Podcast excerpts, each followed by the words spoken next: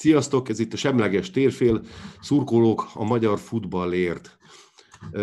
Köszöntelek titeket újra itt körünkben, és hát látjátok, hatan vagyunk, 7 mínusz egyen, mint a gonoszok, de mi minket semmiféle rossz szándék nem vezérel.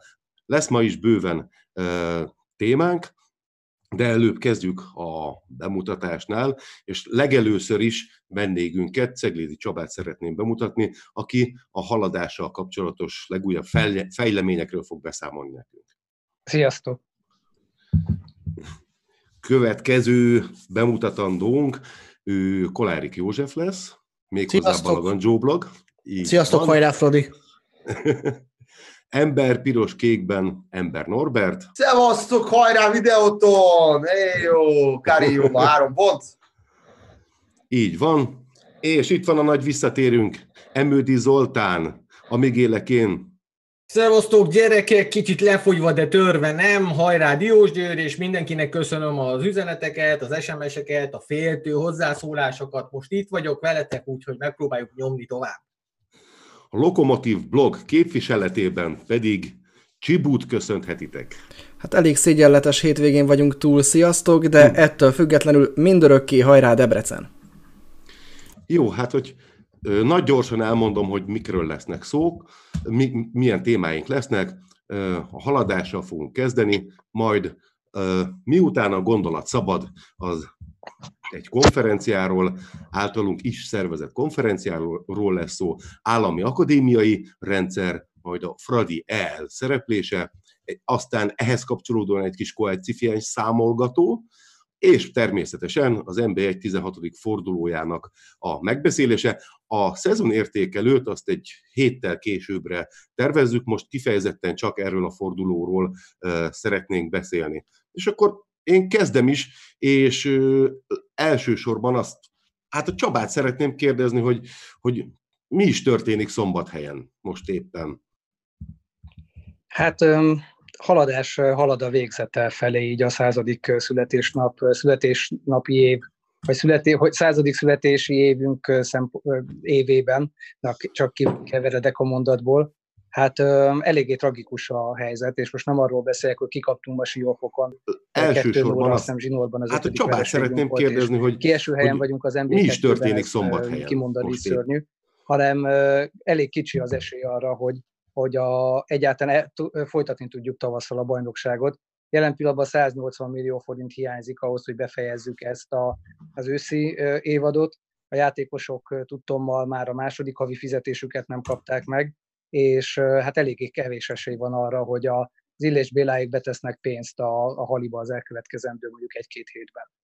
És 360 millió kell, hogy befejezzük a bajnokságot, ki tudja, hogy hányadik helyen. Úgyhogy uh, tragikus a helyzet, azt kell mondanom. És most a joga merül fel a kérdés, mi van akkor, ha ez a pénz nincs, mert akkor, akkor kiestek a bajnokságból, megszűnik a haladást, visszasorsolnak, vagy, vagy ilyenkor mi a, mi a mi várható? Reméljük nem, de mi várható? Hát én úgy tudom, hogy az edző beperelte a haladást, már mind eljárást indított az MLS-nél a Subka, ahogy ő se kapta meg a pénzét, ezt jövő héten kedden tárgyalja az MLS a tudomásom szerint. Tehát, hogyha ez kedden lesz, akkor egyrészt kizárnak bennünket az átigazolási időszakból, és több játékos szerintem, ha nem kapja meg karácsonyra fizetését, ők is eljárást fognak indítani, úgyhogy benne van a pakliban, hogy visszasorolnak három osztályt bennünket, úgyhogy a, a megye kettőbe, ha jól számolom, ott fogjuk folytatni a, a bajnokságot, hogyha valami csoda nem történik. Úgyhogy ugye én most képviselő vagyok Szombathelyen, most már elég régóta, úgyhogy jövő héten csütörtökön megpróbálom meggyőzni a képviselőtársaimat, hogy hát oly sok esetben most is segítsünk a haladásnak, bár hozzáteszem, hogy a szombathelyeknek egy része meg hát morog, hogy nem biztos, hogy az önkormányzatnak kellene betennie pénzt a haladásba. Azt hozzáteszem, hogy 2015-ben bűn volt a többségi tulajdonrészt átadni az Illés Béláiknak, mert visszaértek ezzel a helyzettel. Tehát gyakorlatilag nem, hogy legatyásították a haladást, hanem hogy gyakorlatilag nincsen pénzünk. A, még az MB2-es őszi ö, fordulókat sincsen pénzünk befejezni. Úgyhogy ez ö, eléggé szomorú, ö, aztán több, mint szomorú. Hát, Tehát benne van a most... pakliban, hogy Sopron, Veszprém sorsára fogunk jutni. Mm. És ez most kifejezetten csak idézőjel a futballt érinti, vagy az egész haladást, mint sportegyesületet, illetve még az lenne a kérdésem, hogy a haladás felnőtt csapatának akkor most valójában ki a tényleges tulajdonosa? Hát azt csinálták az Illés Bélának és a Halmai Gábornak van egy közös cége, ez a Halmi Kft. ő volt eddig a többségi tulajdonos, és hát neki ajándékozták az Illés Akadémiának, az Illés Sportalapítványnak, oda ajándékozták az üzletrészüket, úgyhogy most éppen Illés Béla akadémiája a haladás többségi tulajdonosa. Igazándiból egyik zsebükből a másik zsebükbe áttették a haladást, de ettől még pénz nem lesz. Maga a HVS-e, ami ugye szintén száz éves, ugye az Anya Egyesület, az köszöni szépen megvan, a kormánytól megkapja a stadion működtetésére a, a pénzt, de ugye a Szombathely Aladás Kft. az egy önálló szervezet, a Szombathely Aladás Kft. az, akinek nincsen pénze a mostani állás szerint még az őszi fordulókat sem befejezni. Uh-huh. Úgyhogy hát eléggé rossz a helyzet, és voltunk ilyen rossz helyzetben a 2000-es évek közepén, amikor a, a szép emlékű Bíró Péter ellopta a haladást Szombathelyről a focit pápára vitte, de akkor ugye volt egy nagyon jó ifjú csapatunk, a, a Guzmics Rihárd, vagy Rajos Dödi Tóth Pegyka, a, a, föl tudnám szinte az egész kezdő 11-et sorolni, most utánpótlás játékosaink sincsenek nagyon, mert az Illés Akadémia nem a szombathelyi haladásnak adta a játékosokat, hanem például felcsútra meg videótonhoz. Ezzel nem bántva a videótonosokat persze, de Ó, hát nem a, szombat, nem a szombathelyi haladásban vannak az akadémia által nevelt játékosok hanem például egy csomó az Zalaegerszegen, ami kifejezetten ugye szomorú egy szombathelynek.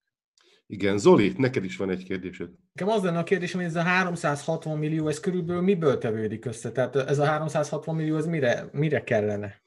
Hát a mostani kalkuláció szerint ennyi pénz kellene, hogy mondjuk a, a haladás béreket tudjon fizetni májusig. Főleg arra, ugye az az egyik legnagyobb tétel.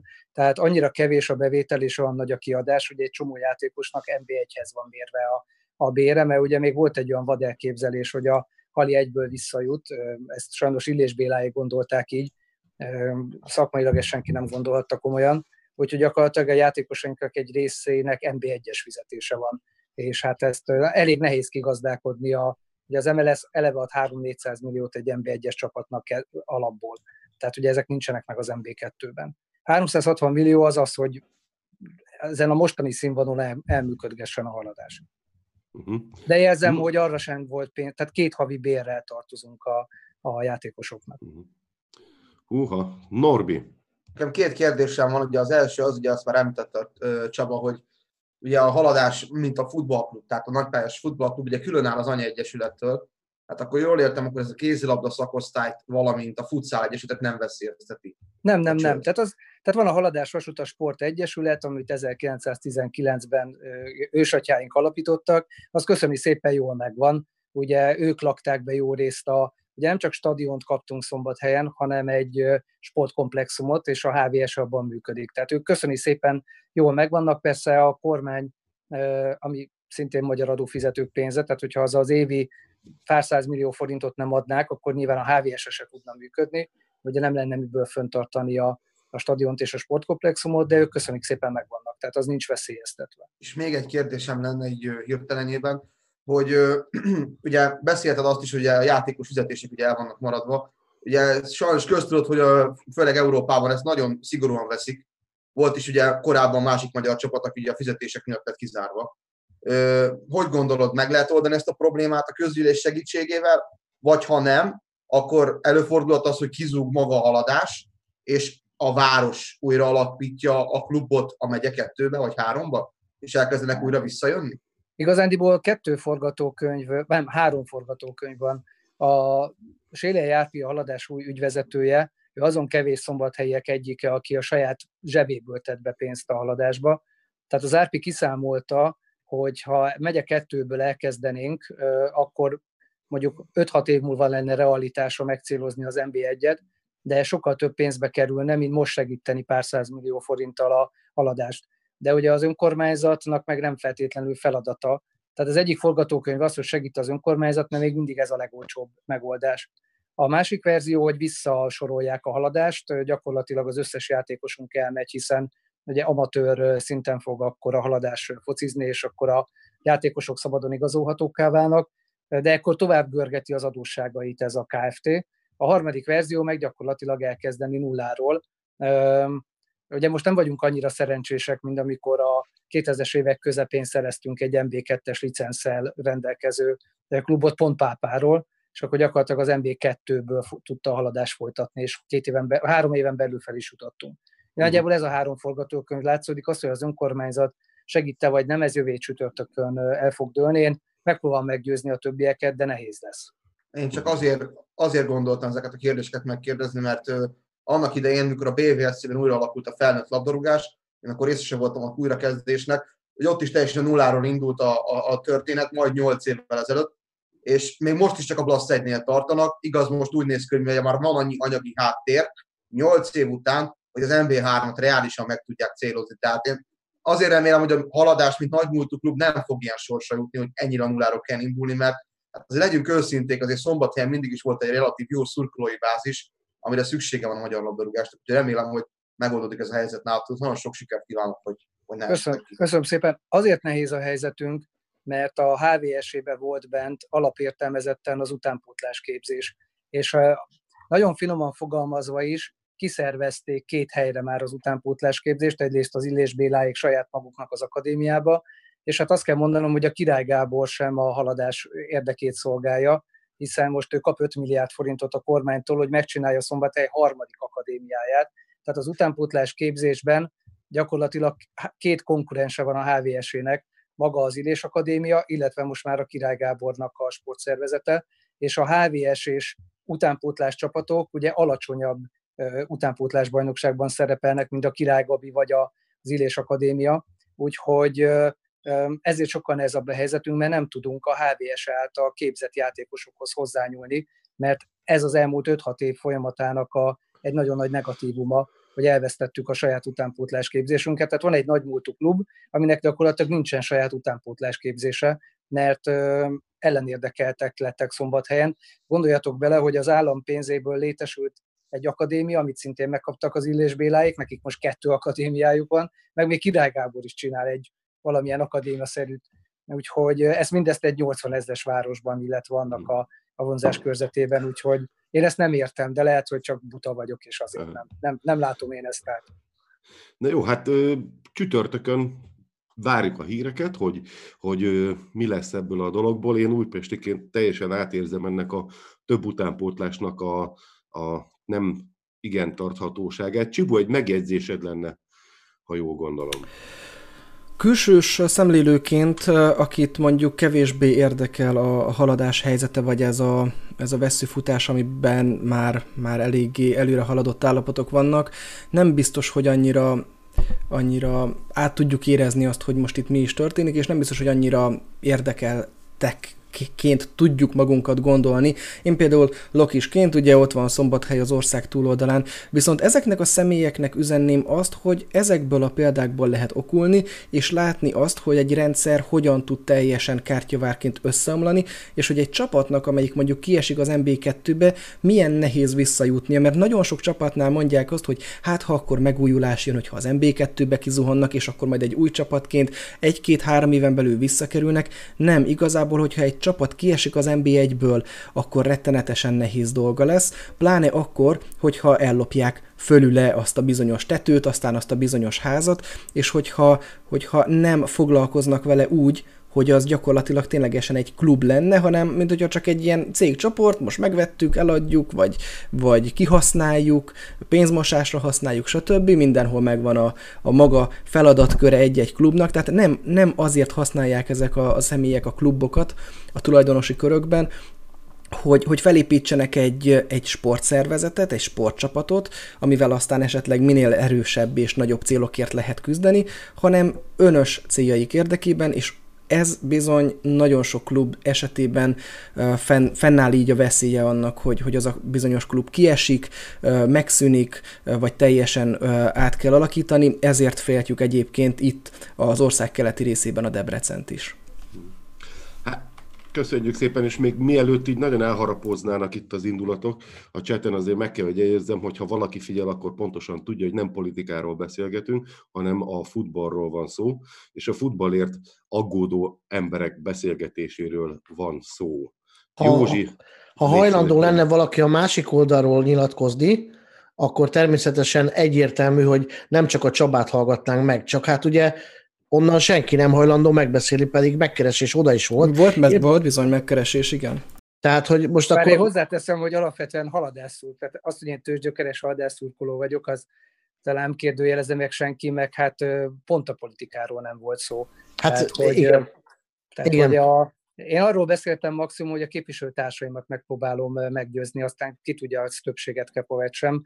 Tehát ez nem, nem politikai kérdés. Tehát a, a mindenkit átvertek azok, akik elhitették, hogy ők jót fognak tenni a szombathelyi labdarúgásnak, tehát a politikai oldaltól függetlenül is mindenkit átvertek. Én, ez, ez talán a legfinomabb megközelítésem. Érdekes, bocsánat, hogy nem, nem, nem erre irányult volna a kérdésem, hanem az, hogy pont ugye most hirdették ki, hogy tíz akadémiát fognak majd kiemelni, nem MLS, hanem a, a kormányzat részéről, és ebben benne van az Illés Akadémia. És érdekes, hogy most megy, most megy tönkre a, ugye a haladás teljesen, de az Illés Akadémiát pedig beemelték a tíz gondolom én legstabil, legstabilabban működő ö, ilyen, ilyen utánpótás akadémia közé. Ez egy, ez egy nagyon faramúci helyzet. A másik dolog pedig, ami nekem Ferencváros szurkolóként nagyon érdekes, hogy egy, hogy egy Király Gábor, aki a, a haladásnak köszönheti, hogy ő a Király Gábor, egy Illés Béla, aki szintén neki köszönheti, hogy, hogy a, hogy a Nimbusza fönn van még mindig. Nem értem, hogy ők miért nem, miért nem lehet leülni, és azt mondani, hogy, hogy toljuk a, a hali alá az utánpótlást. Nekem ez lenne legalábbis a teljesen észszerű, hogy, hogyha a haladásnak nem megy, akkor az én utánpótlásomból ugye a szombathelyieket segítve. De lehet, hogy csak én vagyok teljesen naív és idealista. Nem tudom neked erről nem bántani akarom őket, csak lehet, hogy van valami a háttérben, amiről én innen Budapestre nem tudok. Hogy erről mi a véleményed? Um, ugye amikor a, tehát az Illés Akadémia, amikor megalapult, két, megalapult 2007-ben, hogyha jól emlékszem, akkor pont azért fogtunk kezet az Illés Bélával, a Kóbor Lacival, a Halmai Gáborral, mert azt mondtuk, hogy a, a szombathelyi haladásnak legyen egy saját akadémiája, és az országból a legtehetségesebb fiatalok jöjjenek szombathelyre, és adjanak első körben a haladásnak, az akadémia a haladásnak adja a játékosokat. Na ez az elv sérült rettentő módon, mert nem szabják le a, a, a haladás kezdő 11-éről a meszt azok az akadémisták, akik ott a haliba akarnának a Rohanci úton kifutni a, a zöld gyepre, és elveszik a lehetőséget azon szombathelyi labdarúgók elől, akik pedig arra várnak gyerekkoruk óta, amikor édesapjuk először kivitte őket halimecsre, hogy a Rohanci úton mondjuk kifuthassanak a, a, a, néz, a nézők elé. Tehát, hogy ez az elv szétrombolódott, és pont ezért nem értem a Király Gabi szerepét sem, mert a HVS-ét, illetve a HVS utánpótlás képzését kellene támogatni, de úgy néz ki mindenki egy picit a saját pecsenyét sütögeti. Tehát a, a, az Illés Akadémia, ami most az állami akadémiát is megkapta, nem adja, a, nem elsősorban a szombathelyi haladásnak adja az utánpótlások. És ugye ők a többségi tulajdonosai. Tehát most gondoljatok bele, hogy a, az Illés Akadémia most jelen pillanatban a Szombathelyi Haladás Kft. többségi tulajdonosa. De eddig is ők voltak, ma az Illés Béla Hajmai Gábor közös cége volt a, a többségi tulajdonos, mégsem tolták bele a, a, az általuk nevelt játékosokat a haladásba. Tehát meg kell nézni. Tehát oda jutottunk, hogy a haladás kezdő 11-ét lehet nem tudnám felsorolni, ez lehet, hogy az én szegénységi bizonyítványom, de hát én azt gondolom, hogy nem, nem hiszem, hogy a szurkolókkal van a probléma. Hm. Most anélkül, hogy nagyobb bőven kifejtenénk ezek mögött, valószínűleg anyagi érdekek húzódnak meg? Hogy, hogy nem a haladásnak nevelnek, hanem másfelé mi lehet ennek az oka? Mert, mert nyilván egy észszerű magyarázható okának lennie kell, és hogy most nyilván mi feltételezésekkel tudunk élni, vagy legalábbis én. Én, én nem értem. Én, megmondom neked őszintén, nem értem. Mm. Tehát, hogy a, tehát az, hogy, az, hogy valakik tulajdonoljanak egy első osztályú klubot, amit fixen az első osztályban lehet tartani, már pedig a haladás azért, a haladást azért lehetett volna az első osztályban tartani, úgy, hogy van egy saját akadémiájuk is, tehát ez egy ilyen önsorsrontó hozzáállás volt. Tehát, hogy erre nincs épeszű magyarázat, hogy ez miért volt jó. Tehát gyakorlatilag megkaptak mindent a várostól, lett, ők lettek a többségi tulajdonosai 2015-től a, a szombathelyi haladásnak, és, és mégis 2015 után gyakorlatilag egyik érvől a másikra egyre rosszabb helyzetbe kerülve, egyszer csak kiestünk, most pedig de utolsó előttiek vagyunk, vagy hátul a harmadikak a, az MB2-ben. Érthetetlen, tehát erre nincsen észszerű magyarázat. Tehát jelen hmm. pillanatban arra sincsen pénzünk, hogy az MB2-ben tartsuk a haladást. Úgyhogy két éve még egy első osztályú csapatról beszéltünk. Vegyük azt, hogy pozitívan meg tudod győzni a képviselőtársaidat, beteszi az önkormányzat a pénzt, ezt az évet még kihúzzátok már, bocsánat, hogy ilyen sarkosan fogalmazok. Mi van a következő évvel? Addig, addig esetleg tudnátok valami támogatót hozni, vagy, vagy nem tudom, hogy mennyi pénze van az önkormányzatnak, hogy az egész ugye licenszdíjtól kezdve a stadion fenntartásig azért az, az baromi sok pénz, tehát fenntart. Én legalábbis úgy gondolom. Úgyhogy hát nem biztos, tudom.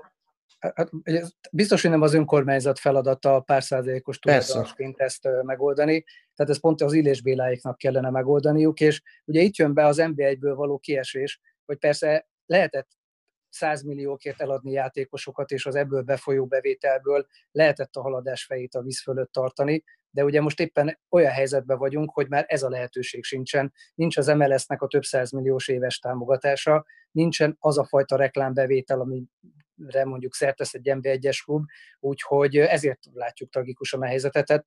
Tehát, hogy a 360 millió kellene májusig. Tehát, hogy jelen pillanatban még az első 100 millió forint sem látszik, nem hogy a 360 millió, és egyszerűen nem kerülhetünk volna ilyen helyzetbe.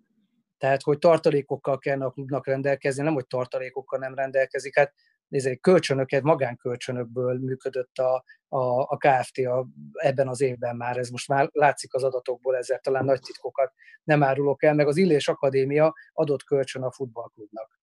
Tehát, hogy ilyen elképesztő módon, tehát tényleg a, az amatőrizmusnak egy, egy tényleg egy nagyon nagy foka látszódik. Hát ilyen tagi, kö, tagi kölcsönökből, Igen. Ez, ez hihetetlen. Igen. Ja. És Meg ez rá... Igen. És ez ráadásul nem egy ilyen technikai megoldás volt, vagy ilyen kreatív könyvelési trükk, nem. Hanem, hanem ténylegesen ez így volt. Egyébként én, nekem van egy olyan emlékem, hogy 2017 vagy 2018-ban is volt egy olyan, a licenszadó bizottságnak egy olyan záradéka már a haladással kapcsolatban, hogy egy valamekkora, én két-háromszáz millió körüli összegre emlékszem, hogy tőke pótlást kell csinálni, mert már akkor voltak valamilyen tőkebeli problémák. Hát most éppen mhm. tőke leszállította a haladást, tehát lecsökkentette a saját tőkét, meg a NAV felé van tartozásunk, tehát hogy a, vagy hogy nem a NAV jó indulatán múlik egyébként, hogy a, a klub még tud működni, mert azért tudjuk, hogy a NAV azért pillanatok alatt bedönt egy gazdasági társaságot, ami neki nem nagyon tetszik, tehát azért mondom, hogy, hogy nem, nem is több sebből, hanem ezer sebből vérzünk már.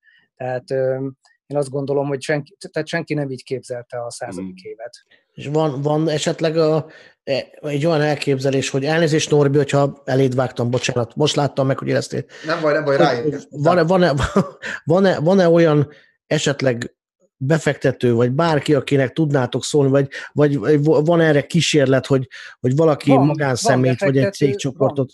Van, van befektető, aki azt mondta, hogy akkor kapja meg az akadémiát, mert az nem működik, hogy valakik megtartják maguknak az akadémiát, valaki meg kilódjon a felnőtt csapattal, csak hát nyilván az Illés Béláik nem adják az akadémiát, mert azt termeli nekik a pénzt. Tehát, hogy azért az üzletemberek nem teljesen hülyék Magyarországon, tehát, hogy valaki ha ezt normálisan akarja csinálni, akkor kellene neki az akadémia. Erre mondom azt, hogy most ott abba az irányba tartunk, hogy három akadémia lesz szombathelyen, egy állami, amit megkaptak az Illés Béláék, a sajátjuk, meg még a Király Gábornak is lesz. Tehát, hogy persze jönne befektető, hogy adnak neki az akadémiát, és mondjuk valaki egy kézbe venni az utánpótlás képzést. Mhm. De a, a HVS-e, a, tehát hogy a HVS-e, aki, aki a természetes utánpótlás képző lenne, ő pedig teljes mértékben a háttérben van szorítva. Tehát még a HVS-ével sem lehet egy bizonyos szint fölött kooperálni. Tehát, hogy ide vezetett az embereknek a pénzésége, és ezt meg lehetett csinálni szombathelyen mindenkinek a szem előtt. Beszélj. Tehát ez, ez a mi tragédia. Aha. Norbi? Én csak a mi példánkból tudok kiindulni. Nálunk is volt egy ilyen, hát úgy mondhatjuk gazdasági összeomlás, amikor a klubnak nem volt pénze mosószerre se, hogy kimossák a mezeket. Ugye ez a 2000 2000-es évek közepe, 2005-6, amikor Fehérvár FC néven ment a csapat, nagyon nagy bajok voltak, és ugye nekünk szerencsére jött egy megmentő, ugye a Garancsi Garancsi úr személyében, aki megvette a klub 80 pár százalékát, és utána tudjuk, hogy egy milyen dicsőséges történet indult el a, a klub szempontjából. Én úgy gondolom, hogy a haladásnál is lehet, hogy azoknak az emberek, akik ott vannak, lehet, hogy át kéne értékelni a dolgot, mert lehet, hogyha egy ilyesmi vállalkozó tudna érkezni, nálunk a Garancsi István, akkor, akkor lehet, hogy szombathelyen nem lenne probléma az NBA-t fixen, és én úgy gondolom tényleg, hogy már mondtam korábban is, én bízom benne, hogy ti is egy ilyen hasonló jó mesét tudtok átélni, mint ami nekünk is sikerült, mégis egy ilyen jó útra térni. Mert ha nem, ugye sajnos sokkal többet láttunk negatív példából, induljunk ki akár a Gásszerből, vagy a Stadler FC-ből, vagy ugye a BVSC-ből, onnan kivették ugye a pénzt, és utána összeomlott, mint egy kártyavár, és, és ugye sok klub már nem is létezik. Tehát én nem hinném, hogy ez érdeke lenne bárkinek is, hogy megszűnjön, főleg úgy, ahogy mondod, hogy ugye az utánpótlás pedig ugye relatív milyen jó állapotban van szombat helyen, tehát ez így méltó. Azt ne felejtsd el egyébként... Csak nem a haladás érdekét szolgálja. Bocsánat, azt hát ne felejtsd el, Norbi, hogy más kérdés az, hogy valahol nincs pénz valamire, és más kérdés az, hogy ott már mínusz 360 millió forint van, vagy mínusz fél nálunk, milliárd forint van. Volt, uh, tehát volt. Más, más azért a, a helyzet hmm. szerintem ilyen Nem tudom, mennyi mínusz volt 10 évvel ezelőtt, de nálunk is mínuszba vették át akkor a klubot. Más kérdés, hogy három-négy éven belül sikerült gazdaságban stabilizálni. Hmm. És jó lábokra állítani. Jó, hát srácok, én azt mondom, hogy itt valószínű a résztvevők nevében, mindannyiunk nevében elmondhatom, hogy, hogy klubhovatartozástól függetlenül is szurkolunk ebbe a témában a halinak, hogy a haladás sal ne történjen meg a lehető legrosszabb, és ugye az elmondott három forgatókönyv közül végül is a legkisebb rossz valósuljon meg, mert még a legjobb forgatókönyv se a diadalmenetet jelenti sajnos. És én azt mondom, hogy lépjünk is át a következő témánkra, de majd még az állami akadémiai rendszerről egyébként lesz szó, de előtte, a, miután a gondolat szabad, konferenciát rendeztünk, hogy is mondjam, segítőként, vagy beszállóként, vagy többet magunkkal a magyar futballért, és ezzel kapcsolatban készült egy kis videó, amit most szeretnék megkérni, hogy Csibu, hogy jársz be, légy szíves.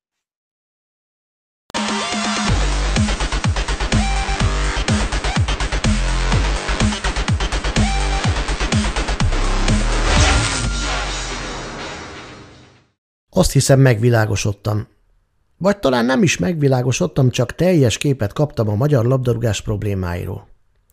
Eddig rossz úton jártam. Kritizáltam az MLS-t, kritizáltam a klubokat, pedig a probléma gyökere nem is annyira ezekben van, hanem az edzői igénytelenségben. Egy hét alatt edzőképzéseken vettem részt, mint külsős, és sajnos megdöbbentőek a tapasztalataim, mekkora tudáshiány van. Eddig azt képzeltem, hogy a magyar edző jó, kreatív, de a sok irányvonal között elvész a józanész, pedig nem. Az átlag magyar edző szarik az egészbe. Nem mindenki, de a legtöbb igen. Hol van már az az edző társadalom, akiknek számítanak a klubszínek és az igény, hogy megmutassák, hogy ők jobb tanítványokat tudnak kinevelni? Itt már az edzői társadalom legtöbb tagja kiégett, megcsömörlött, megélhetési edző, akik, és ezt saját fülemmel hallottam, büszkék arra, hogy nem olvasnak, nem tanulnak, mert 25 év, 30 év edzősködés után nehogy már valaki megmondja nekik a tutit. Mindenki, aki kritizálni mer közellenség, mert külsős és ebbe a zárt közösségbe nem való, mert ha csak pár percre belelát, rögtön rájön, hogy az egész csupán szemfényvesztés, és kiderül, hogy az edzői társadalom java része csak és kizárólag a jól fizető munkáját akarja megőrizni, és ebbe fekteti minden energiáját, nem a saját képzésébe. A minapi konferencián az 500 megjelent edző közül hatnak jutott eszébe kérdezni, és azoknak a fele is olyan volt, mintha egy egyszerűbb szurkoló tette volna fel. Edzőink döntő többségének az alapfogalmak is gondot okoznak. Figjuk sincs arról, mit jelent a klubfilozófia, amiben ugye egy sportközösség közös gondolkodása és a szakmai iránya is beilleszthető.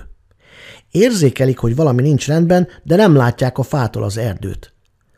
Csak azt látják, hogy a taón felhízdalt fizetésük és közéjük akar valaki állni, aki megkérdezi, hogy öcsém, megérdemlette ezt az egészet? Eddig tévúton jártam, mert nem csak az MLS a hibás, és tudom, nem minden edző olyan, mint akiről beszéltem. De látni kell, hogy itt kezdődik minden.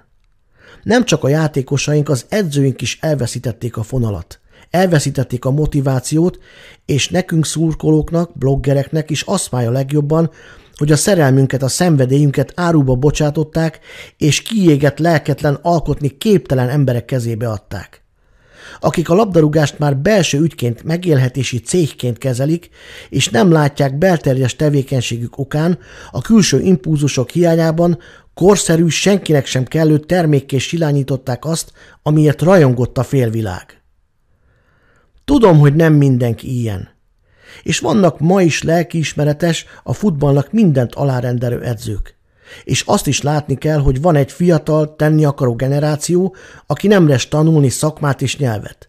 Bennük van minden bizodalmam, csak hát lassan 50 éves vagyok, és még 30-40 évem nem nagyon van kivárni a feltámadást. De attól félek, hogy a magyar labdarúgásnak sincs ennyi, ha minden így marad.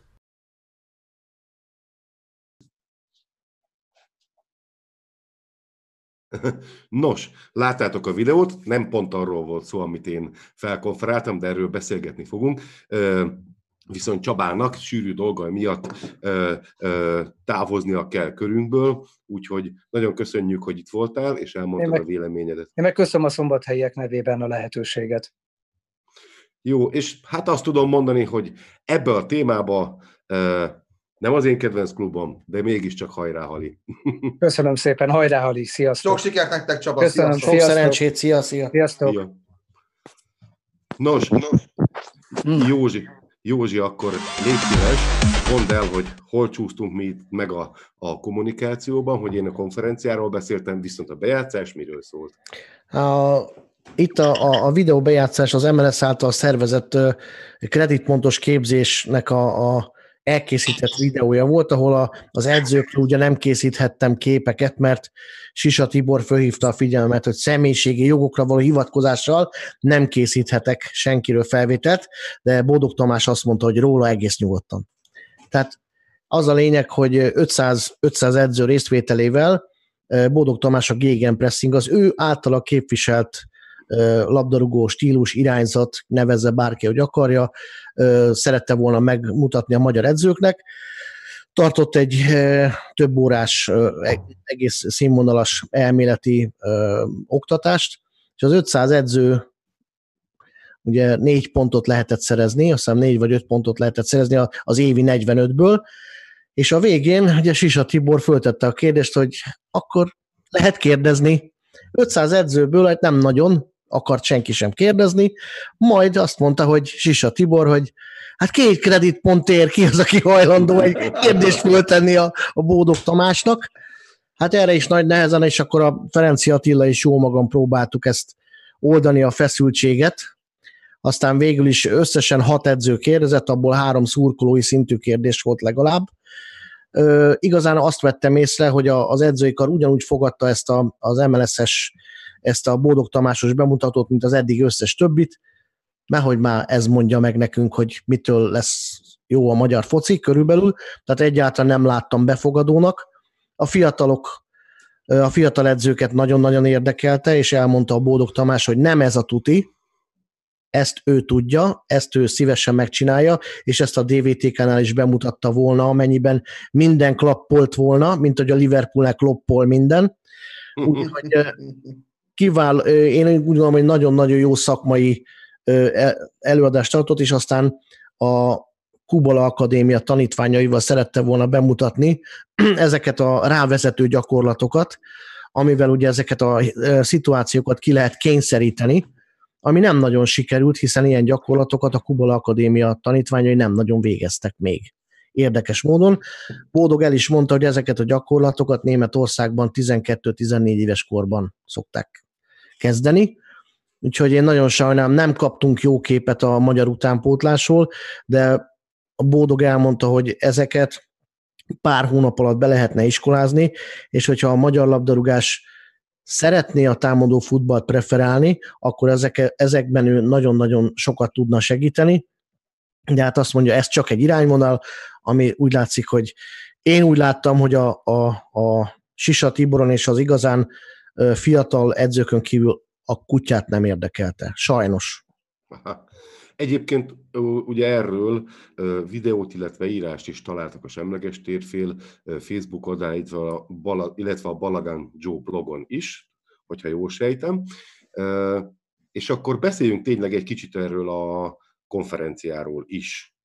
Mert ezt a YouTube oldalunkon, hát egy ilyen egy kisebb, olyan fél órás, három órás videó, illetve egy több mint hét órás videóban láthatjátok az egészet, Erről is mesélj, mesélj nekünk, Józsi, légy szíves. Tényleg nem akarom nagyon az időt rabolni, de az a lényeg, hogy a futball gondolkodók Ferenci Attila vezetésével, és a mi társaságunk, tehát a semleges térfél, úgy unblock mindenki, úgy gondolja, hogy szeretne segíteni a magyar labdarúgáson, és egy olyan, olyan konferenciát szerveztünk, ahol olyan tudományoknak a képviselői voltak jelen, vagy adtak elő, akik ugye a magyar labdarúgásban nem nagyon vannak eddig jelen pillanatban elismerve. Tehát dietetikusok, különböző tudományágak képviselői, ami a külön, tehát tőlünk nyugatabbra levő futballkultúrákban teljesen elfogadottak, és a, és a csapatoknak a tagjai is, de Magyarországon kevés szerepet kapnak, nem hisznek bennük, vagy, vagy, vagy eddig nem foglalkoztak velük.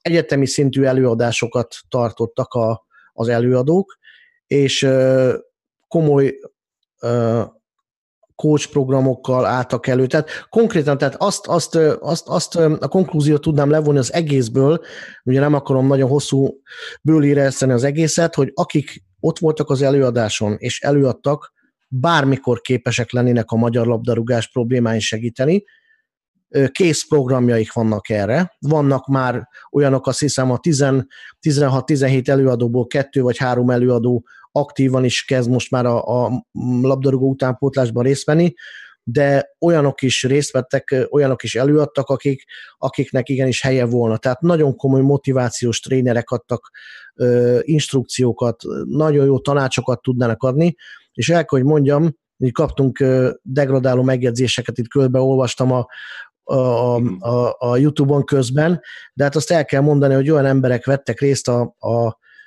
a konferencián a nézők között, tehát részt a Sport TV-től, a Digi, Digi Sporttól voltak ott, és bizony el hogy mondjam, Márko Rossi stábjából is ott volt végig egy ember, akivel fölvettük a kapcsolatot, majd ennek lesz folytatása is, és ez nem titok. Úgyhogy értő, úgy gondolom, hogy, hogy nem csak a műsor, hanem a futball gondolkodók, és ez az irányvonal megtalálta azt a, azt a vonalat, ami, ami a magyar labdarúgás vezetőihez is eljuthat úgyhogy nagyon remélem, hogy ennek januárban lesz folytatása, mindenről tudni fogtok, és ezt a konferencia sorozatot pedig folytatni fogjuk, legalább mi megpróbálunk segíteni. Azt, mert ez nem a mi dolgunk, nem a, mi, nem a szurkolóknak a dolga volna, hanem az mls illetve azoké, akik elméletileg a felkent papjai a magyar labdarúgás feltámasztásának. Ennyit szerettem volna elmondani az egész. Még, még annyit mondja el nekünk, Józsi, hogy e, erre a programra, ezt megtekinteni élőben, erre lehet jelentkezni, avagy, avagy nem, illetve, hogy hol volt ez, és várhatóan hol lesz, de hát ez még a jövő zenéje persze, csak hát a, azért a Budapesti Sportszövetség épületében volt a Kúria utcában.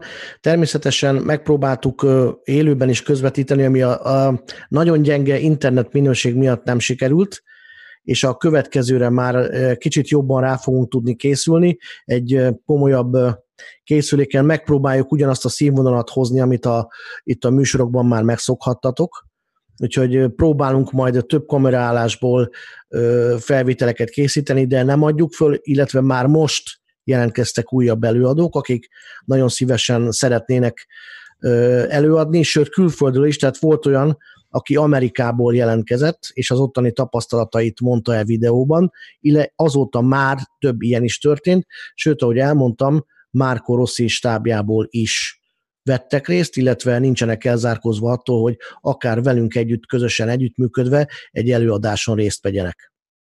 Így van, tehát a, a, a futball gondolkodókat, illetve minket is nézzetek a Facebookon, illetve hát itt az adásban is, akkor uh, mi mindenféle információt meg fogunk adni azzal kapcsolatban, hogy a következő ilyen Így konferencia van. hol és mikor lesz, illetve hol tudjátok megnézni, elérni személyesen, YouTube-on, stb. stb. Tehát mindenki Jó. számára elérhető lesz, vagy online, mm. vagy személyesen, aki akarja, meg tudja nézni. Egy kicsit hosszadalmas, de én úgy gondolom, hogy megéri. Itt látom, hogy a, pedig már megesküdtem, hogy nem fogom a csetet olvasni, hogy ne, nem, nem érünk el ezzel semmit. Gyerekek, mit, mit, mit, mit, tehát mit tegyünk mi? Nem focizhatunk a gyerekek helyett. Mi megpróbáljuk a, a magunk erejével, a magunk lehetőségeivel segíteni, hogy megfelelő tudáshoz jussanak az utánpótlás edzők, csak ezt nekik is akarni kell. Voltam olyan kreditpontos képzésen a múlt héten, ahol büszke volt rá az egyik edző, hogy ő 25 éve edző, és még nem volt könyv a kezében. Mert neki, neki nem mondja meg senki, hogy, hogy mit kell csinálni. Ez a Tehát jelen pillanatban itt tartunk, és ez egy NB1-es klubnak a, az egyik kiemelt akadémiája. Jó, hát egyébként ezzel kapcsolatban majd lesz egy ö, művészigényességgel előadott versünk, amit fel fogunk venni és ki fogunk tenni egyébként ö, szintén a YouTube csatornánkra, de ez legyen meglepetés, hogy most itt ö, én most miről beszéltem. Viszont lépjünk tovább, mert egyébként az előző témáinkhoz kapcsolódik az állami akadémiai rendszer ö, témakörére. Ugye, mint azt arról elsőként ugye hírt adtunk, állami akadémiai rendszer jön létre Magyarországon, ami körülbelül és pontosan annyit tesz, hogy a mostani U19-es 8 csapathoz még hozzárendeltek kettőt, ez nevezetesen a Diósgyőr, illetve a Kisvárda, így keleten három, nyugaton három és Budapesten négy utánpótlás akadémia fog szerepelni ebben. Az akadé és csak ők lesznek akadémiai státuszú utánpótlás műhelyek, a többiek viszont mm, maradnak a, a hát azok a nem akadémiák. Na most ezek az akadémiai státuszú klubok, ezek e, gyakorlatilag az EMI irányításával és pénzéből fognak működni. Megszűnik számukra ez a TAO lehetőség, rendkívül komoly elszámolással fognak, pénzügyi elszámolással fognak tartozni az EMI felé, és ez azt jelenti gyakorlatilag, hogy az állam ilyen módon az MLS kezéből az utánpótlás egy részét, én azt gondolom, hogy ők úgy gondolják, hogy az elit részét kiveszik.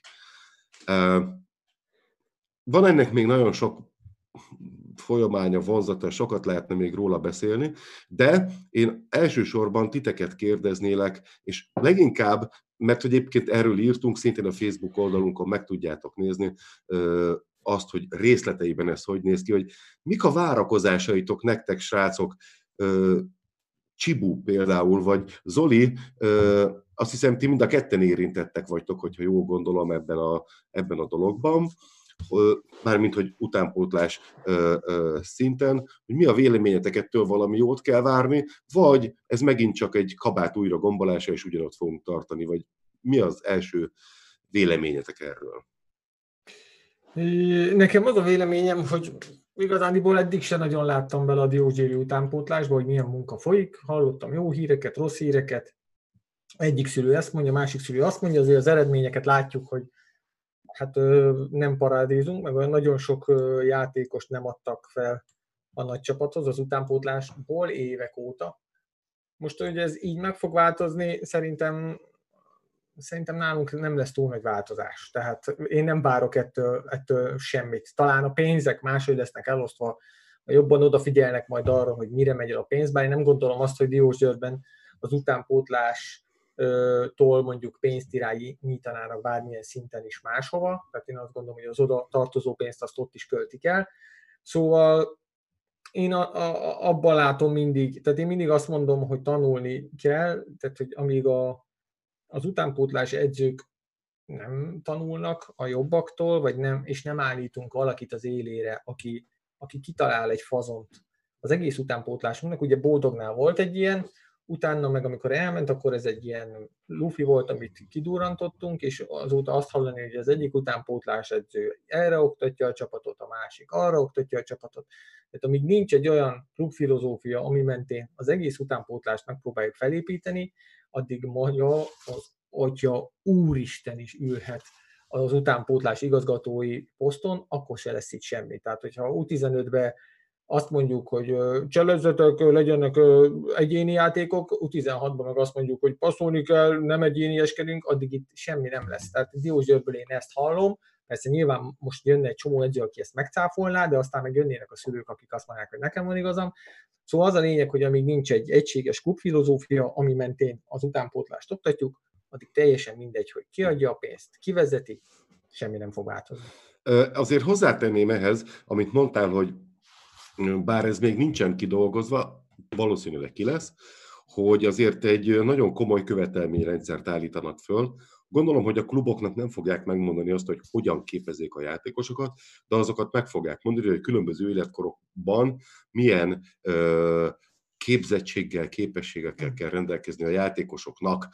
Csibu, te kértél szót. De várjál még egy, egy másodperc Jó, igen, erre, bocsánat, és hogyha igen. ezt a követelményt egy klub nem fogja teljesíteni, akkor mi lesz? Mondjuk tegyük fel, gondolom, a Fradi azt mondja, hogy pont beleszarok. Aha, hát figyeljetek, én azt gondolom, Semmi. hogy no, normál esetben ez úgy működne, de ez csak feltételezés, én úgy működtetném, hogy akkor azt mondom, hogy nincsen meg az akadémiai, akadémiai státuszod, hanem akkor helyetted egy másikat nevezek ki, azért, mert ott úgy látom, hogy biztosított lehet a minőségi munka. Na most nyilván És hogy ezek... hogy sincs meg a követelmény? És így egyre csak fogynak. Tehát az, az ezzel az egész a nem probléma. fogynak, hát helyette egy másik. Hát de ott is megvan a követelmény, amit el kell érni. Tehát van egy Mert, olyan minimális srácok, szint, pont, pont erről szól az egész, hogy Na de, hogyha nincs követelmény, tehát most nincs követelmény, ez nem Nincs működik. Most akkor ezek szerint ha van követelmény, az sem működik. Hát ez nem igaz. Nem Tehát, van... egy, egyelőre annak a kidolgozása folyik, hogy hogyan lehetne mérhetővé tenni a követelményrendszert. Ez kicsit hasonlít a, a kutasféle, kutasiféle rendszerhez, amit nagyon-nagyon szeretnének elkerülni. Aki nem, felül, nem felel meg a követelményrendszernek, az repül ebből a tízből. Tehát ez most így tessék érteni. Nagyon... Garantálom, hogy lesz rá másik jelentkező. Biztos. És úgy van, úgy, úgy lesz, hogy uh, ahogy az információink szerint, hogy a négy, négy utánpótlás korosztályban olyan szintű edzői garnitúra lesz egy csapatnál, mint egy profi csapatnál. Tehát lesz pályaedző, dietetikus, orvos, kilológus, tehát mindenki, minden, mindenki lesz, és aki nem felel meg ennek a követelményrendszernek, tehát most csak mondok valamit, mérni fogják az érintés számot, tehát a labdaérintés számtól kezdve a, a futás teljesítményt, tehát mindent, ami mérhető, mert a többit ugye a játék tudás sajnos nem lehet mérni. Tehát ezt, ezt, ezt, mm. ezt, el kell, ezt el kell, hogy fogadjuk. De hogyha, hogyha olyan követelményrendszert állítunk föl, ami, ami a labda, tehát az a labdához való hozzáállást, az ügyességet, a gyorsaságot, a ruganyosságot mérhetővé teszi, akkor ezekből nagy vonalakban ki lehet számolni már, hogy valaki labdaügyes vagy nem. Hát nekem az, csak hogy... A... Igen? Mondja Csibu, igen. Szóval, nekem az alapvetően a problémám a követelményrendszerrel, tehát az oké, hogy kell követelményt állítani, de vajon ez mennyiben segíti azt, hogy ez valódi teljesítményként csapódjon le? Hiszen követelményrendszereket nagyon jól fel tudunk állítani, és akkor egy picit eltávolodnék más irányba. Van nekünk, majdnem évente változtatják, de két-három évente szinte mindig a Nemzeti Alaptantervet, a NATOT, amely megmondja azokat a követelményeket, hogy a különböző oktatási rendszerek, a különböző oktatási intézmények hogyan neveljék, tanítsák a 6-tól 18 éves korosztályt, vagy akár még nagyobbat, hogyha OKI rendszerről gondolkozunk, de megmondja ezeket a követelményeket. Tanítsd így, tanítsd úgy, tanítsd amúgy. Mégis teljesítményben nem biztos, hogy az visszaköszön, amit egyébként papíron milyen szépen hmm. lehet látni, és el lehet olvasni, hogy igen, ez is kell, meg az is kell, meg így lenne jó. Ugyanez a problémám itt is, hogy önmagában egy követelményrendszer felállítása nem segít egy lépés előre, de nagyon-nagyon sok más, jóval nagyobb lépésre van egyébként Igen. a követelményrendszeren kívül szükség. És a másik dolog az pedig az, beolvasnám Balázsnak a kérdését, aki a tegnapi napon írt egy kérdést hozzánk, és szerintem fontos, hogy, hogy ti is olvassátok adott esetben a választ is. Sokat foglalkozok, igen, a utánpótlás premizálása kérdéssel kapcsolatban. Szóval a kérdés így hangzik, így, hogy átveszi az egészet az állam, lesz-e produktivitási rendszer, kinek fog járni és hogyan, és mi, mi lesz ezekkel az akadémiai csapatokkal, hogyan fog ez működni, tehát itt, itt gyakorlatilag a produktivitási rendszer megszűnése fenyegeti-e a csapatokat, amiket még csak most vezettek be, és erre egy a, a válaszom így szólt, mielőtt értékelnénk, érdemes megtudni a részleteket. Az, amit eddig a fű alól kiderítettünk, nem sok jóval kecsegtet. Alapvetően csak a pénz mennyisége és útja fog változni, és ez egy nagyon-nagyon fontos mondat egyelőre azok alapján, amit most tudunk.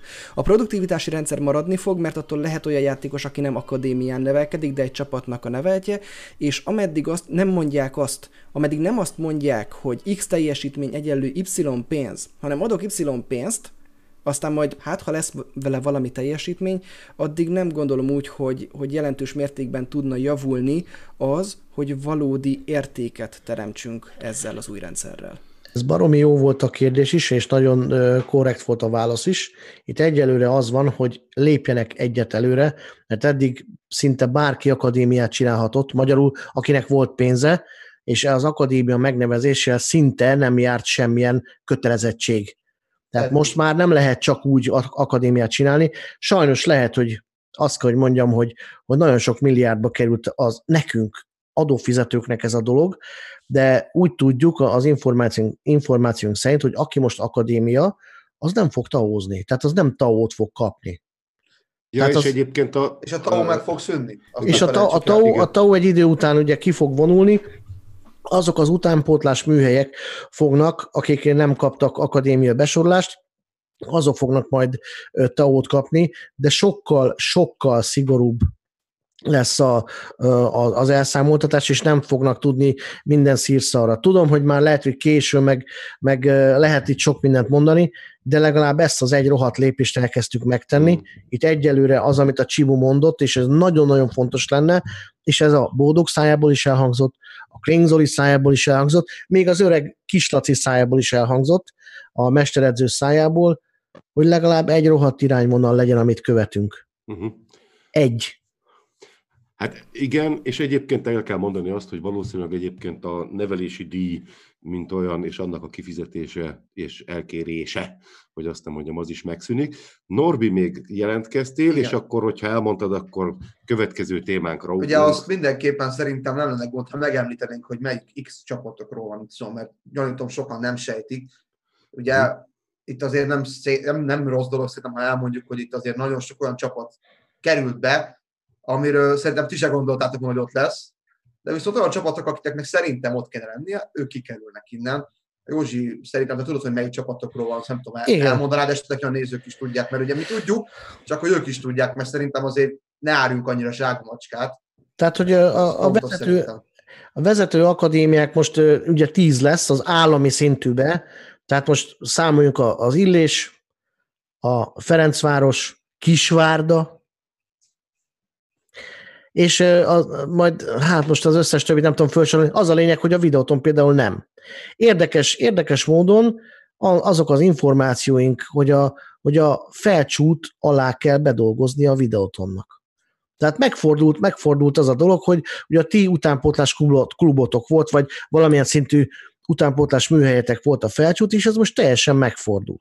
A felcsút felszívta magát a videótonnal, hogy aztán megpróbáljon felé nőni, gyakorlatilag. Igen, hát, igen. Egyébként az oldalunkon kim van a 10 akadémia, és bocsássatok meg, hogy nem tudom az összeset fejből, annyi információ van most a, a fejemben. Loki benne van, meg a Diózsűr is benne igen, van. Igen, a igen, igen. országrészből, az biztos. Igen. És Szeged?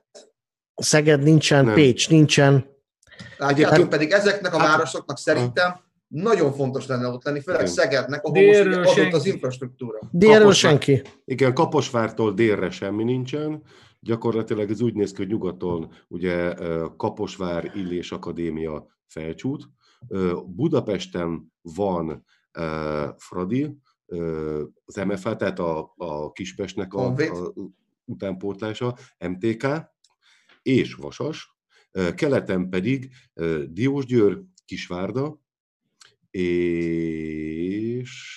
Debrecen. Loki. Debrecen, bocsánat, igen. Jó, tehát ez, ez így áll össze a tíz csapat. Egyébként területileg el van osztva, ha eltekintünk attól, hogy létezik Dél-Magyarország, már pedig én még attól sem tudok eltekinteni, hogy felvidék is létezik, de ezt mindegy, ezt hagyjuk, ez most nem politikai műsor, ugye, ahogy, ahogy mondtuk is. Én azt gondolom, hogy mehetünk a következő témánkra, És itt most én szeretnék két NB1-es mérkőzésről beszélni, vagy ha azokról beszélgetnénk, de utána még visszatérünk majd nemzetközi vizekre. Két olyan mérkőzésről beszélnénk első körben, akik, ahol olyan csapatok voltak pályán, akik nincsenek itt képviselve a műsorunkban.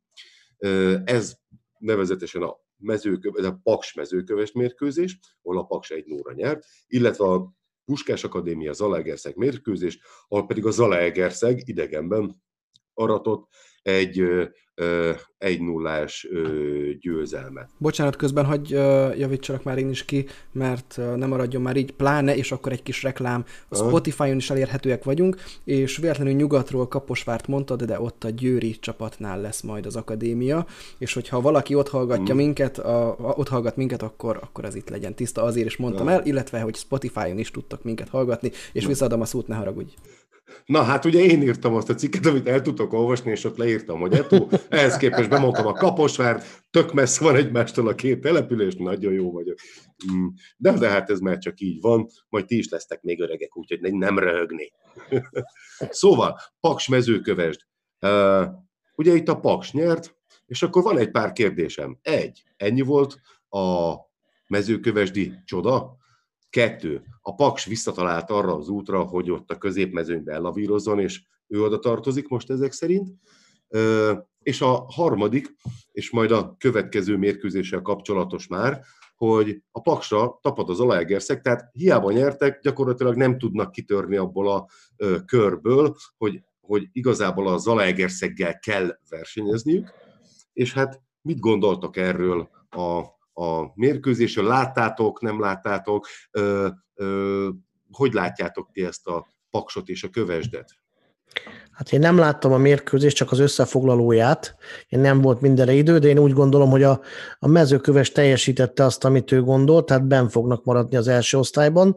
Ugye régebben is voltak ilyen csapatok, akik az őszi őszi idény, az ősznek a, az őszi része, de az idének az őszi részében megszerezték azokat a pontokat, amivel már nem tudnak kiesni, és akkor tavasszal lehet egy kicsit gazdálkodni az erővel, most értsen mindenki azt, amit gondol. Uh-huh. Jó, és, és a, a, a paksal kapcsolatban, mert ugye itt úgy néz ki, hogy az utóbbi két meccse, mintha halóporaiból feltámad a vala a paks. Az egy kicsit összefüggött, az már összefüggött. Vagy, vagy ez már ugye az, a, már az ősz vége a mezőkövesnél már Látjátok, ez a... 180 percre nem kapott gólt a Paks, hát miről beszélünk? Atombunker. Aha. Aha. Igen. Hát ilyen egyszerű, atombunker.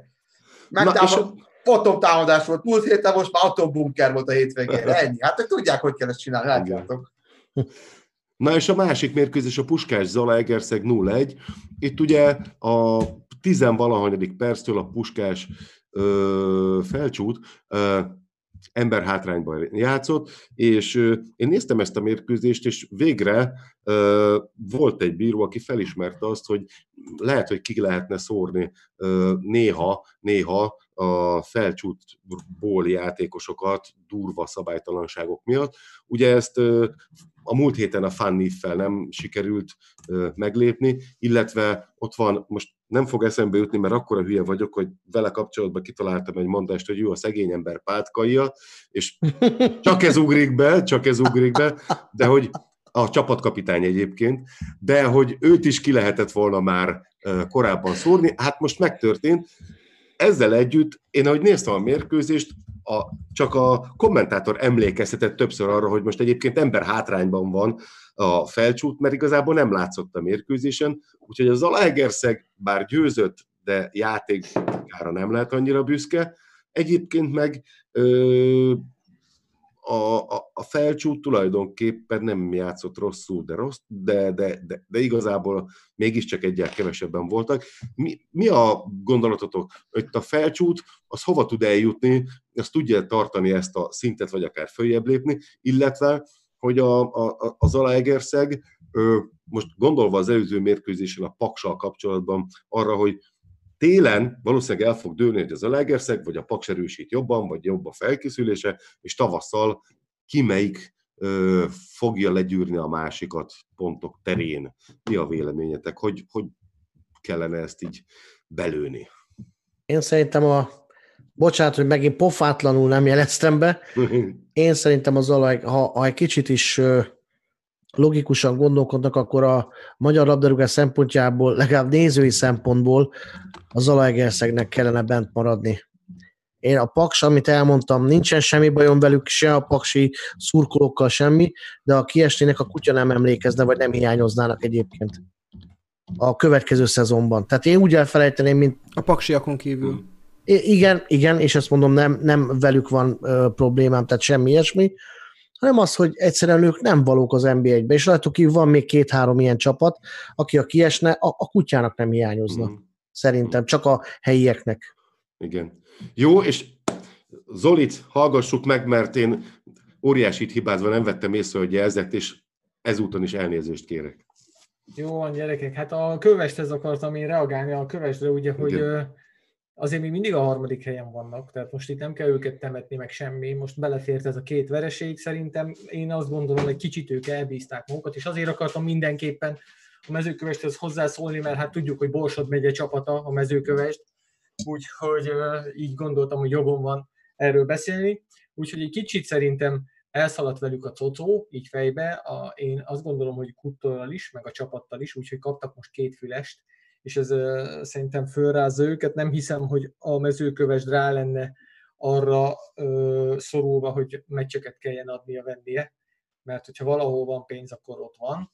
Úgyhogy szerintem a következő meccs, most kipihenik magukat, aztán utána hoz, hozni fogják az eredményeket, és továbbra is tartom, hogy elő fognak végezni.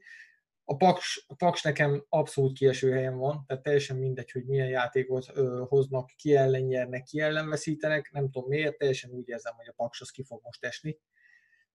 Ha visszaállnak erre a védekező játékra, ha változtatnak rajta, nem, nem érzem most bennük azt, hogy ö, meg tudják csinálni azt, hogy benn maradjanak. Nem akarom, hogy kiessenek, igazán nem kívánom ezt senkinek, de, de most, most ez a véleményem róluk, és hát még remélem, hogy továbbra is tart a rossz viszony Kuttor és Molnár Gabi között a mezőkövesnél, és ennek örömére télen nálunk fog kikötni Molnár hosszú-hosszú évek után végre azt kell, hogy mondjam, hogy majd akkor a helyére kerül. És nekünk, Molnár, hosszú puska, Gábor. így van, nekünk majd biztos, hogy erősítés lesz. Az Alegerszegről meg az a véleményem, hogy ők biztos nem fognak szerintem kiesni. Tehát annyira érzem náluk, hogy bent fognak maradni, annyira érzem, hogy van mögöttük koncepció, és szerintem pénz is van mögöttük, szerintem télen erősíteni fognak, szerintem a Paks nem nagyon, úgyhogy viszont a Paksból egy-két játékos szívesen látnék nálunk, látnák nálunk a pályán, úgyhogy a, a felcsút az meg ott ragadja meg, ahol van. Hát tudom, tudom, hogy Bödét nagyon szívesen látnátok egyébként Nem Na, srácok, ehhez a két meccshez még valamilyen hozzászólás, hozzáfűzni valótok van? Csibu bólogat így van, erősen. Így van, így van. Hogyha már az a kérdés, hogy Zete vagy Paks, akkor én azt gondolom, hogy az Zete fog benn maradni jelenállás szerint, bár ugye ugyanannyi pontjuk van, és a Paks jelenleg a tizedik, de van egy nagyon lényeges statisztika, hogy amit érdemes azért figyelembe venni. Az Alegerszeg eddig összesen 7 meccsin kapott ki a 16-ból, csupán a döntetlenjei okán van még ennyire hátul, tehát hogyha valamit tudnak azon fakítani, hogy, hogy a döntetleneket megnyerjék és átbillenjenek a döntetlenekből a győzelmek felé, akkor szerintem a Zete ben fog maradni majd hogyha csak a verességek alapján rangsoroljuk a csapatokat, az ETE a hetedik helyen szerepelne, tehát ezért is mondom, hogy, hogy itt, itt az Alegerszegre érdemes figyelni, és, és minden más csapatnak, az ellenfeléknek érdemes belőlük nagyon felkészülni, mert egy nagyon kemény és nagyon-nagyon jól összerakott mm. csapatról van szó. Szerintem, amit láttam ellenük a két Loki meccsen, azok alapján én, én NB1-re igenis alkalmasnak tartom az ő csapatukat. Igen, szerintem is egyébként Zalaegerszeg, tehát Ugye én élőben láttam a idei mérkőzésünket, és nagyon meggyőzően játszott az az Alegerszeg. Függetlenül utána a pikpak lőttünk három volt, de, de én úgy gondolom egyébként, hogy a Zalaegerszegnek itt a jobb oldalon, itt ott van a bemaradás záloga. Anyagiak, anyagiak fognak itt dönteni, és anyagiakban már pedig az Alegerszeg. A Záév által sokkal anyagiakkal rendelkezik jelenleg, mint a Paks. Aztán majd meglátjuk, hogy télen milyen lesz a játékos mozgás, mert ott nagyon sok fog múlni szerintem, hogy ki ki tud igazolni. Uh-huh. Jó, hát akkor ezek szerint szinte egyöntetű vélemény, hogy a, a Zalaegerszeg lesz inkább az esélyes a bentmaradása. És hát akkor menjünk a következő témára, és a kérdésem az, hogy vajon ki hogy gondolta itt a Fradi el mérkőzés, utolsó el mérkőzés előtt, hogy meg lesz adott esetben a továbbjutás, és hogy egyáltalán hogy értékelitek ezt, a, ezt az eredményt. És, és Józsihoz majd még külön lesz egy kérdésem, hogy mondd már el, hogy szerinted nekem is van véleményem, de téged érint, hogy miért kell beleszarni a ventilátorba trolloknak, akkor, amikor éppen megdicséred a csapatodat. Úgyhogy nézzük ezt a, a, a e, e, figyelj, Józsi, beszéljünk először erről, utána meg nézzük meg a mérkőzést, illetve általában az elszereplést. Egyszerűen, egyszerűen nem értem, tehát sokan összekeverik a személyes támadást a, a, a kritikával, ami én úgy érzem, hogy a, ha én kritikát fogalmazok meg, akkor mindig van miértje, nem azért szidom, vagy író kritikát, mert, mert nem tetszik a Rebrovnak a frizurája, vagy a csapatnak, a, hanem mindig megfogalmazom azt, hogy mi az, ami nem tetszik. És amikor írok egy cikket a, a Fradit méltatva, akkor meg azt hiányolják, hogy miért nem fikázom.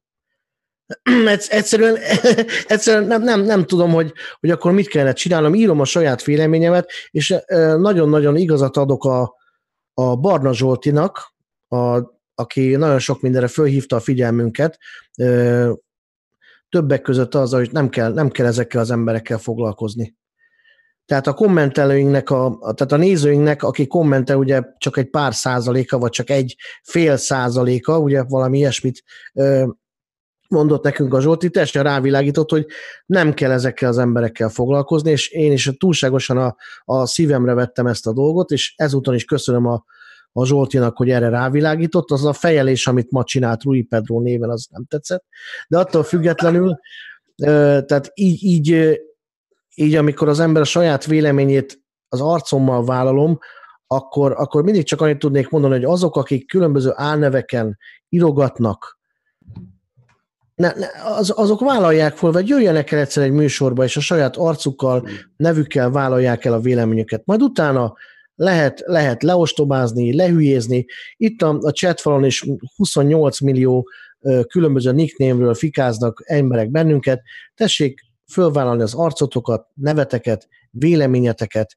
Mi ezt megtesszük minden hétvégén, és ezzel úgymond egy kis kockázatot vállalunk a saját privát szféránkba engedünk be egy kicsit benneteket, és ez nagyon-nagyon aljas dolog ezekkel visszaélni. Mm. Akkor összefoglalom, gyakorlatilag az ilyen trollok le vannak szarva. Zoli. Így van, így van le vannak, és át, nem tudom átérezni, ezt, hogy fikáznak titeket, mert ugye engem szeretnek, és engem mindenhol dicsérnek, de tényleg az, hogy, hogy ír, és ahogy ír, tehát hogy az jutott eszembe, hogy sokkal olcsóbb az internet, mint egy helyesírási kézi szótár, és hogy fáj a szemednek elolvasni, érted? Tehát, hogyha tényleg oda akarja tenni magát, akkor legalább figyeljen már oda arra, hogy egy mondaton belül ne legyen öt olyan oltári helyesírási hiba, hogy kibassza az ember szemét. És ugye én is olvastam a, a múlt héten itt a cseten, hogy én miért, miért hiányzok éppen. Tehát olyan konteókat gyártanak az emberek, mindenkinek szerencsére van véleménye, és szerencsére most már közzé is tudja tenni, úgyhogy er, erre jó az internet, úgyhogy én is úgy vagyok vele, hogy megpróbálok ezekre nem figyelni, mert ugye mindenkinek nem tudsz úgyse. Hát én meg tudok, de ti nem, nem tudtok mindenkinek. Na jó, akkor, akkor ezek után, miután jó beszóltunk azoknak, akik jó beszólnak nekünk, mert, mert beszóltunk nekik, és úgy gondolják, hogy be kell szólniuk, akkor majd a, mindjárt a, a mérkőzésre is rátérünk, de még Csibunak van egy hozzáfűzni valója. Gyakorlatilag én már a mérkőzésről beszélnék. Akkor, ja, á, jó, bocsánat, akkor, akkor már meg tessék, tiéd a szó. Tehát beszéljünk akkor a Ferencváros meneteléséről. Én, mint lokista, gratulálok a Ferencvárosnak ahhoz, hogy csupán egy verességük van, négy döntetlen és ugye egy győzelem, ez lett a végső mérleg. Tegye fel a kezét, aki gondolta volna, hogy 7 pont lesz, és hogy csak egyszer kap ki a, a Ferencváros. Szerint igen? Szerintem, szerintem én 5-6 pontot mondtam. De azt is, hogy csak egyszer kap ki, mert és... ugye abban benne van az, hogy mondjuk két győzelem, meg négy vereség, tehát... Nem tudom, ez csak pénzügyi kérdés, hogy győzelmekkel szerzel Hát az, azért, azért vagy szerintem, döntetlenekkel. szerintem ez, ez így különlegesebb érzés lehet, hogy csak egyszer kapott ki a Igen. Ferencváros. Igen, egyébként a- a- az, az minden esetre nagyon biztató volt, hogy végig a mérkőzéseken is, és végig a, a összecsapások során a csoportban végig gyakorlatilag esélyes volt a továbbításra. Ettől függetlenül, amikor vége lett a mesnek, azt írtam, hogy szerintem most minden a helyére került, azzal a egyenlítő gollal mindenki megkaphatta azt, ami, ami egyébként jár neki. Tehát a Ferencvárosnak szerintem nem járt továbbjutás, annyira extrémen szerintem nem játszott ebben a csoportban, de ennek a Ferencvárosnak járt a gratulációs, járt az, hogy ennyi pontot összehozzon, és járt a szurkolóknak, akik kiutaztak Bulgáriába az, hogy ott legyen még egy gól, aminek lehet örülni, járt az, hogy ne kapjanak ki idegenben, szóval valahogy én azt éreztem, hogy ebben a csoportban a végére minden a helyére került, úgyhogy nem volt, nem volt hiányérzetem ezzel kapcsolatban. Nyilván a Ferencváros szurkolóknak sok évig szerintem ott lesz fejben az a bizonyos hazai eszpanyol elleni mérkőzés, ahol hogyha olyan eredmény születik, akkor most itt akár a döntetlen is összejöhet, tehát a döntetlen ugye meg lett volna a továbbjutás, viszont akkor nyilvánvalóan az ellenfél is máshogy játszott volna, ezt pedig nem szabad kifelejteni ebből a történetből. Ez most így alakult, szerintem így is örömmel fogtok Józsi majd emlékezni erre a hat mérkőzésre, illetve erre a 2019-es uh, esztendőre. Norbi? Szeretnék gratulálni Józséknak, hogy ö, konkrétan lemásolták a hat mérkőzés utáni eredményünket, 5 lőtt gól, 7 kapott gól, 7 pont, mintha mi játszottunk volna, akár ezt is mondhatnám. Ugyanaz volt minden mérlegünk, csak hát a győzelem vereség döntetlen volt más elosztásban, de a lőtt gólok, kapott gólok és a pontszám ugyanaz volt, úgyhogy gratulálok. Szerintem egy tisztes helytállás volt, tényleg méltóan képviseltek a magyar futballt, szerintem ez jó volt, és hát most már én merek egy olyat kívánni, hogy hát akkor jövőre legyen két magyar csapat a Európai Kupakon. Simán meg lehetne egyébként. Csak egy És gyors szerintem közben... így, hogy a kiemeléseink jók lesznek, mert nem sokan rátérünk a koeficiensekre, de hoztam egy kis ö, információt, majd amit már rátérünk, de hogy ö, én úgy gondolom, hogy a Ferencváros és a videóton, ha egy kis szerencséje és ezt a sorsolásnál, meg lehet, hogy Európa Liga csoportkörös lehet mind a kettő. Csak egy gyors közbevetés, mert Szabolcs írta, uh, ugyanannyi pontja lett a Ferencvárosnak, és gólkülönbsége is ugyanaz lett, mint a Vidinek, de vajon melyik lehetett a szebb teljesítmény? Szerintem ezek azok a kérdések, amikre nem nem kell és nincs értelme választ adni. Nincs. Az egyik ilyen volt más csapatok ellen, az egyik olyan volt más csapatok ellen, mind a két szurkoló tábor örülhetett egyik, illetve másik évben, illetve aki el tudja felejteni a többi dolgot és magyarként képes szurkolni a Vidinek, adott esetben a Ferencvárosnak, vagy bárki más csapatnak, aki éppen ott van a porondon, szintén egy, azt gondolom, hogy egy valamennyire azért dicső uh, mérkőzéseket hozott, és emlékezetes gólokat vagy találkozókat, úgyhogy kár hasonlítgatni egyik vagy másik magyar kupacsapat nemzetközi kupa menetelését, akár idénről, tavalyról vagy korábbról.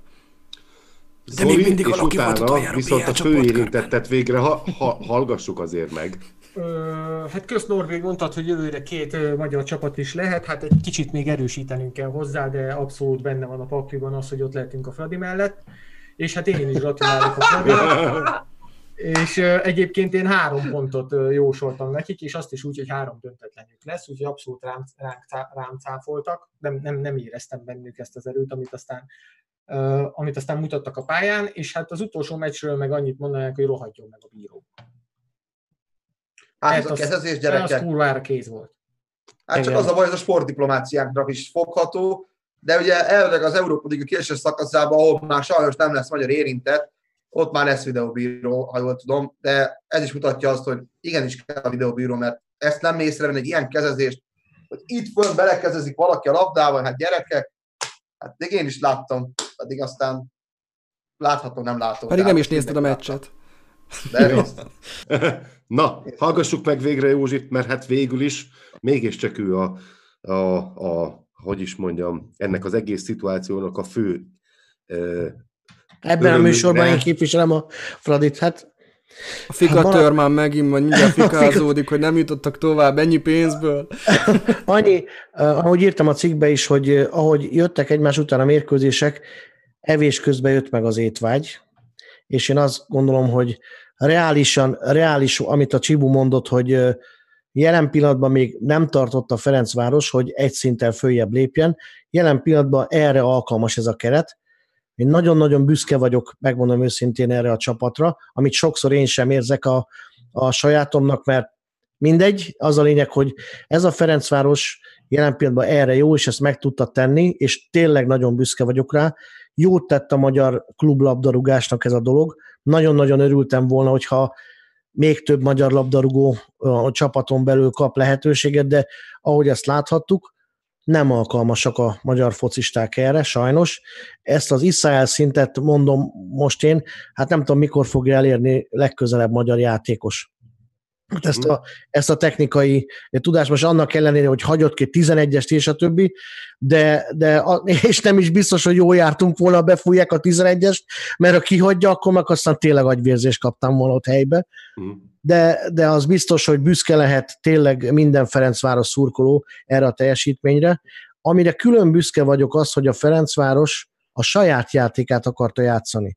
És ha néztétek a mérkőzéseket, nem minden esetben állt be bunkerben, hanem próbált támadó szellemben is lépni, és írtam egy cikket arról, hogy miben javult a Ferencváros, hát én azt láttam, hogy a letámadásban, illetve ezt megpróbált ezt a olyan félig meddig ezt a Gigen pressinget, amit a, a Klopp vitt igazán a csúcsra, de amit a Bódog Tamás is megjelenített. Tehát a letámadásban javultunk, és akkor volt hiányérzetem, amikor ezeket nem használtuk ki. Tehát a Ludogorec ellen is legalább két vagy három olyan helyzetünk volt, amiből igenis lehetett volna gólt szerezni, bármint utólag azt mondom, tényleg nem lett volna reális. Nagyon sajnálom, hogy a, a gyírják is itt, hogy Varga Rolandot egyszer nem, nem értem, hogy miért jegelik.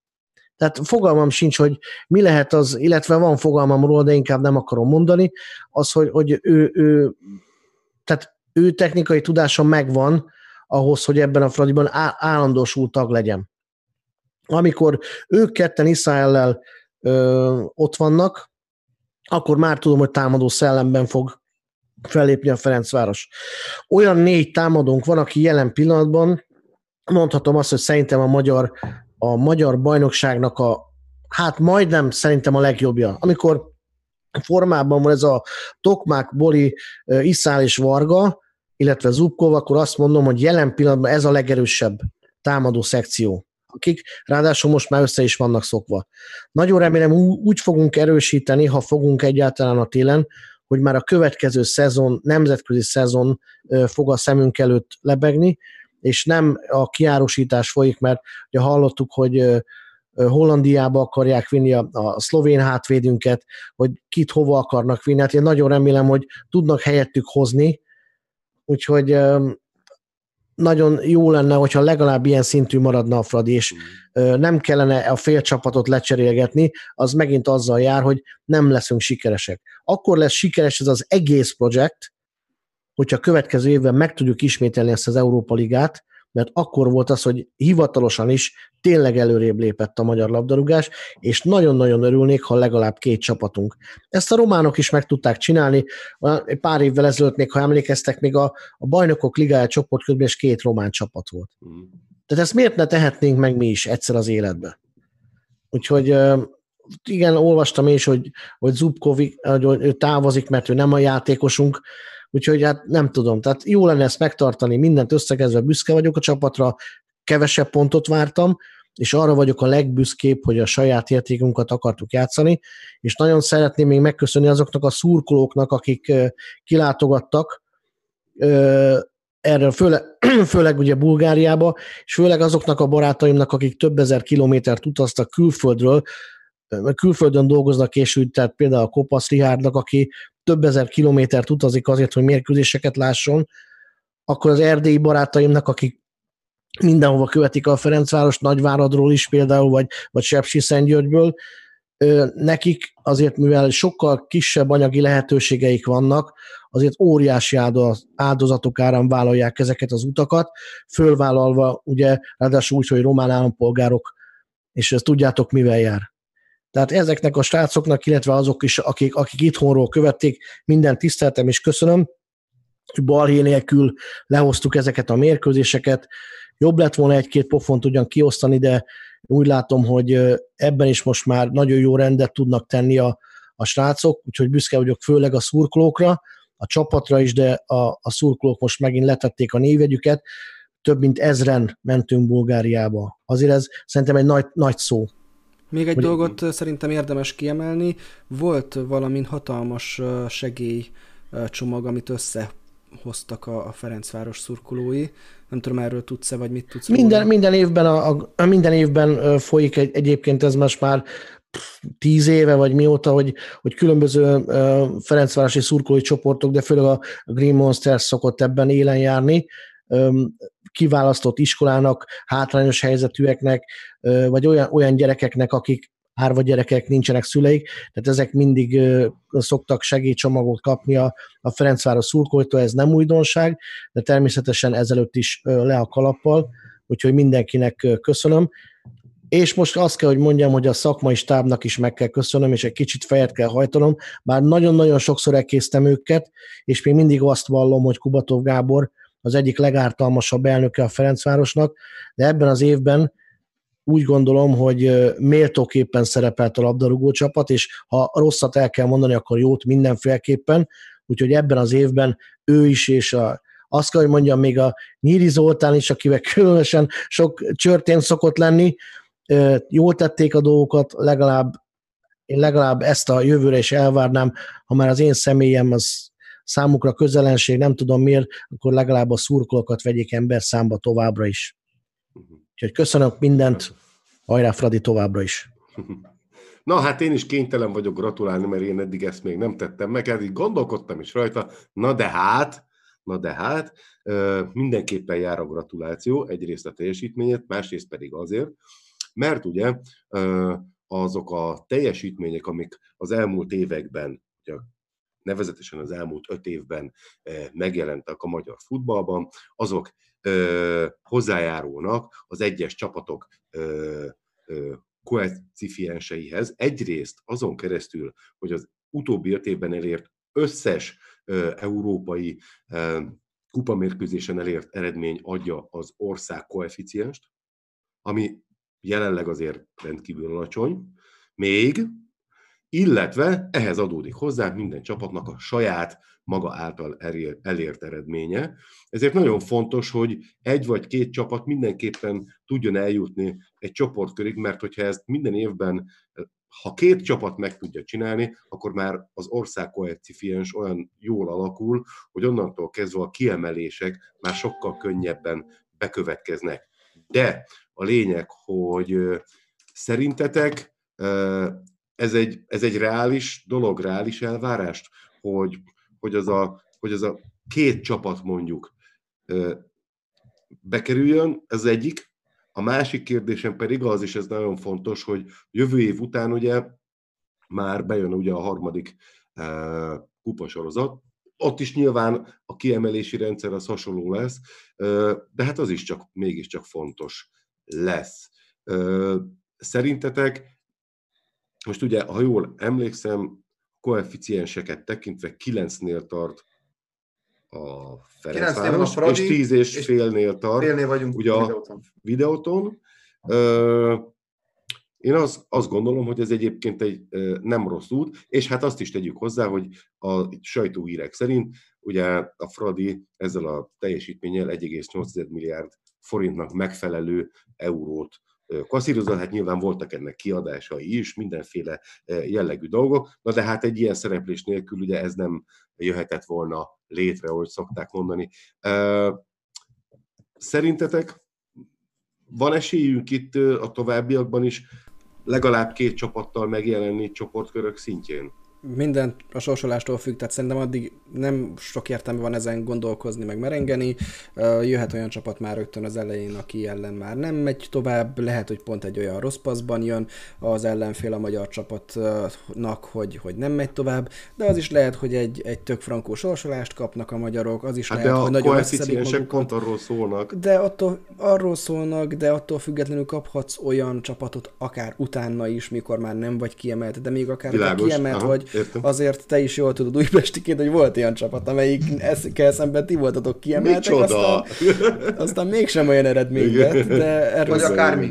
De, de pont ezt akartam mondani, hogy erről majdnem minden csapat tudna beszélni, kivéve Zoliék, ők nagyon ügyesek. De azért, de azért azt, azt elmondhatjuk azért ennek ellenére, hogy az esélyeket mégiscsak pozitív irányba tuszmákolja. Ez De nem a... ezen, alapvetően nem ezen fog, fog múlni. Nyilván jobb ö, helyzetből várja a sorsolást a két Mm. magyar csapat, aztán a többit meg majd akkor megbeszéljük Aha. szerintem. Norbi, Zoli. Nos, úgy, Norbi, igen. Ja, szóval én ugye, amikor ugye kiderült az, hogy mennyi lesz a Fradinak a pontja, ugye akkor utána jártam gyorsan itt a bajnokok ligája ágának, hogy ott körülbelül mire lehet számítani. Ugye ez a 9-es pont, vagy a 10-es fél, hogy attól függ, ki lesz a bajnok, nagy valószínűséggel fix kiemelés fog érni az első BL körben. A 9 a második körben már nagy valószínűséggel nem, a 10 fél meg esetleg. Az Európa Ligában viszont az első két körben is kiemelést érhet a 9 pont, viszont a harmadikban már biztosan nem, viszont a tízes félen megint a határvonalon leszünk, mert tavaly például az utolsó már kiemelt csapat, az a Gimareis volt ö, 9,6 valamennyivel, tehát mi azt már meg tudnánk előzni. Ugye, és akkor csak egy bravúr kéne, de ugye gyorsan összetettem nektek, hogy kik azok a csapatok, akik már biztos itt lesznek a, a magyar bajnokkal majd, ugye, jövő nyáron. Ugye lesz egy norvég bajnokból, de ő kimagaslik innen a mezőnyből, tehát ő, ő, ő nem kerülhet össze a Fradival jelenállás szerint, ellenben a svéd bajnok igen, mert a Gyurgorden fog érkezni, a Gyurgorden fog érkezni, akinek 3,4-es átlaga van, ennél jobb a magyar bajnok, tehát nem kiemelt lesz. Ugyanígy a grúz bajnok, a finn bajnok, az ír bajnok, a fehér orosz bajnok, a feröeri bajnok, a litván, a lett, az észt bajnokok, egyikőjük sem lesz kiemelt valószínűleg, mert mindenkinek gyenge a száma. Tehát itt ilyen kettes, hármas, hatos és maximum nyolcas Mm. koeficiensekről beszélünk, tehát a Ferencváros mindegyiknél jobb, és a videóton is, ami szerintem nagyon jó dolog. Itt egyedül, aki magasabb jelenállás szerint, aki fixen ott lesz, ez három csapat, ugye a Sheriff Tiraspol, az Astana és a Molde. Tehát én úgy gondolom, hogy, hogy nagyon jól alakulnak itt a dolgok egyelőre az első BL sejtező körben, de hát ugye nem szabad elfelejteni azt sem, és ez nagyon fontos, hogy már akkor el fog kezdeni az Európai Kupa selejtező, amikor még nincs is vége az Európa bajnokságnak. Tehát ez így szerintem egy kicsit necces lesz, de meglátjuk. Én úgy gondolom, én úgy gondolom, és ez az utolsó mondatom ezzel a témával kapcsolatban, hogy a sorsoláson, ahogy Csibi is mondta, nagyon sok fog múlni, de továbbra is azt tudom mondani, hogy a bajnokság megnyerése a legfontosabb. Mert a BL-ben hibázol egyet, még mindig javíthatsz az Európa Ligában. De ha az Európa Ligában hibázol, akkor vége van. Főleg majd, ha bejön az új sorozat, akkor még inkább hatványozottan lesz értelme, mert ugye akkor a pénzdíjak is növekedni fognak mind a BL-ben, mind az Európa Ligában, tehát, és még egyáltalán még nehezebb lesz bejutni oda, de hát ugye ezt majd meglátjuk. Jó, Zoli? Nem leszek népszerű azzal, amit mondani fogok. Igen, jó lenne, hogyha két csapat szerepelne mindig ezekben a ligákban, de nem valami szar ideológia vagy segnyalás me- mellett felemelt, és állami pénzeken felhízlalt két csapatot szeretnék mindig látni, hanem azt szeretném, hogy normális versenyben az éppen akkor legjobb csapat, aki odaérhet, az legyen Európa porondon, mert így ez engem még most megnézem, de mondjuk két vagy három év múlva nem fog érdekelni. Mert az, hogy így kiemelnek két csapatot, és azokba lapátolják a pénzt, a többi meg konkrétan le van szarva, az így, az így kit érdekel, azon a két csapaton kívül. Tehát én megértem az örömöt a videóton, meg a Fradi szurkolóknál, de, de ezt én nem tudnám, ezt én nem tudnám levetkőzni soha. Tehát, Mivel nem teljesen tiszta az a versenyrendszer, ami van. alapján oda kerülnek. Tehát, hogy arról, az a Hát- baj, hogy mi is valamilyen szinten ezt elfogadjuk azzal, hogy arról beszélgetünk, hogy a két klub, hogyha odaér, és senki se kérdezi meg, hogy melyik két klub. Én- én egyébként direkt nem azt mondtam, hogy a, a, a Ferencváros és a Fehérvárról lenne szó. Egyébként Hát jó, de nekik van milyen magas Ugye? koeficiensük, tehát hogyha másik csapat ér oda, akkor nyilván ez a kérdés nem születik meg, hiszen nem De, lesznek, de várjatok nem ezzel, várjatok ezzel, az ország koeficiens nincsen a kőbe vésve szintén, tehát az is változik. Tehát azért mondom, hogy ha most egy adott évben a Fradi és a Ferencváros is, és három-négy éven keresztül eljutnak csoportkörökig, akkor nem három és fél pontról indul semmelyik csapat, A Fradi és a Ferencváros is? Fehérvár. Jó. Tehát a, jó, Fehérváros. tehát a, A két világos, ötös. világos, abszolút, abszolút világos, Jó, tehát, hogy... hogy- egy kicsit uh, zárjam ezt a, ezt a témát, uh, és, és én is válaszoljak, hogy én azért remélem, hogy nem lesz az csoportkörbe jövőre két magyar csapat, mert akkor minden NB1-es fordulót elhalasztanak majd né- négy Nem fognak elhalasztani, vasárnap fogják játszani a mérkőzéseket. Norbi, nem vetted akkor a poént, tehát most nagyon-nagyon sok De- meccs el lett halasztódva, hogyha már kettő is ott lesz, akkor pedig megszűnik ősszel a, a magyar, magyar halasztva. Én bajnok. szerintem meg a kupa fontosabb, mint Mondom, nem vetted a poént, sajnálom. Na, mehetünk Hát, tovább. Veszem. Hát egyébként akkor valószínűleg kialakul az, ami egyébként a tény, hogy van a Fradi és a Fehérvár, és akkor a, ott jön az NB1 aztán. Na de mindegy, egyébként én azt gondolom, hogy, hogy most amit Zoli, te is mondtál, igen, én ezt is értem, ugyanakkor igazából én azt gondolom, hogy általánosságban azért mégiscsak erről beszélhetünk, hogy azért az hogy két valamelyik csapat azért mégiscsak jó, hogyha oda kerül.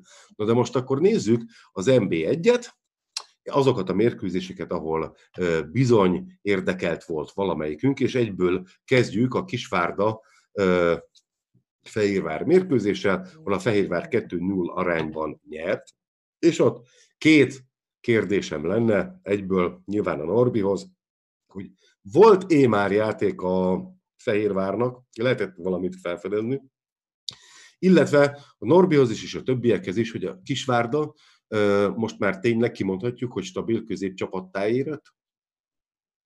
Norbert. Hát köszönöm szépen a lehetőséget.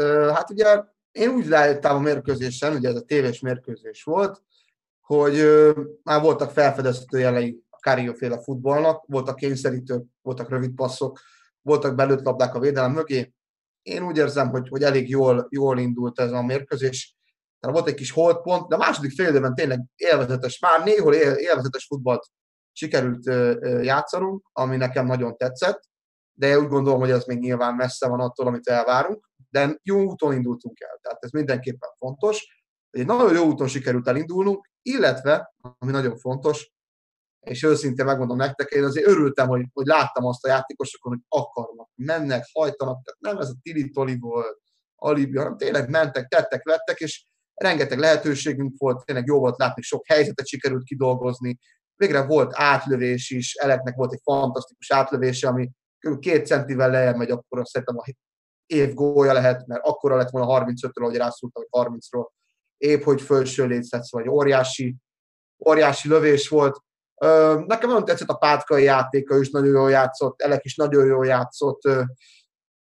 Igazából nagyon nem tudnék negatív teljesítményt kiemelni, tényleg most jól játszott az egész csapat, látszott, tényleg mint egységben, nagyon jók voltunk, hátul is jó volt a csapat, kapusposzton is Ádám hozta, amit kellett, volt két nehezebb lövés, azokat megfogta, és hát a szurkolók is nagyon, nagyon fantasztikus, hogy nem kevés távolság, ez oda-vissza majdnem 800 kilométer, 80-100 ember elment és bíztatta a Fehérvárt a videóton. Gyerekek, azért bárhogy nézzük, nagyon jó érzés, hogy ennyien elmennek, és én is nagyon sok ismerősöm van a, a fehérvári szurkolók közül, és tényleg nagyon jó, hogy, hogy ennyien elmentek és elutaztak a csapattal, és hát megmondom nektek őszintén, ez a Kisvárda nem rossz csapat, de amikor tényleg fotbaloztunk, akkor látszott az, hogy, hogy azért jobbak vagyunk. Kijött a minőségbeli különbség, és tényleg nagyon jó, jó volt még azt is látni, hogy azért, hát most lehet nagyképűen fog hangzani, ez a Karióval tavasszal itt nagyon komoly csapat fog összeállni, és szerintem mindenkit végig fogunk verni.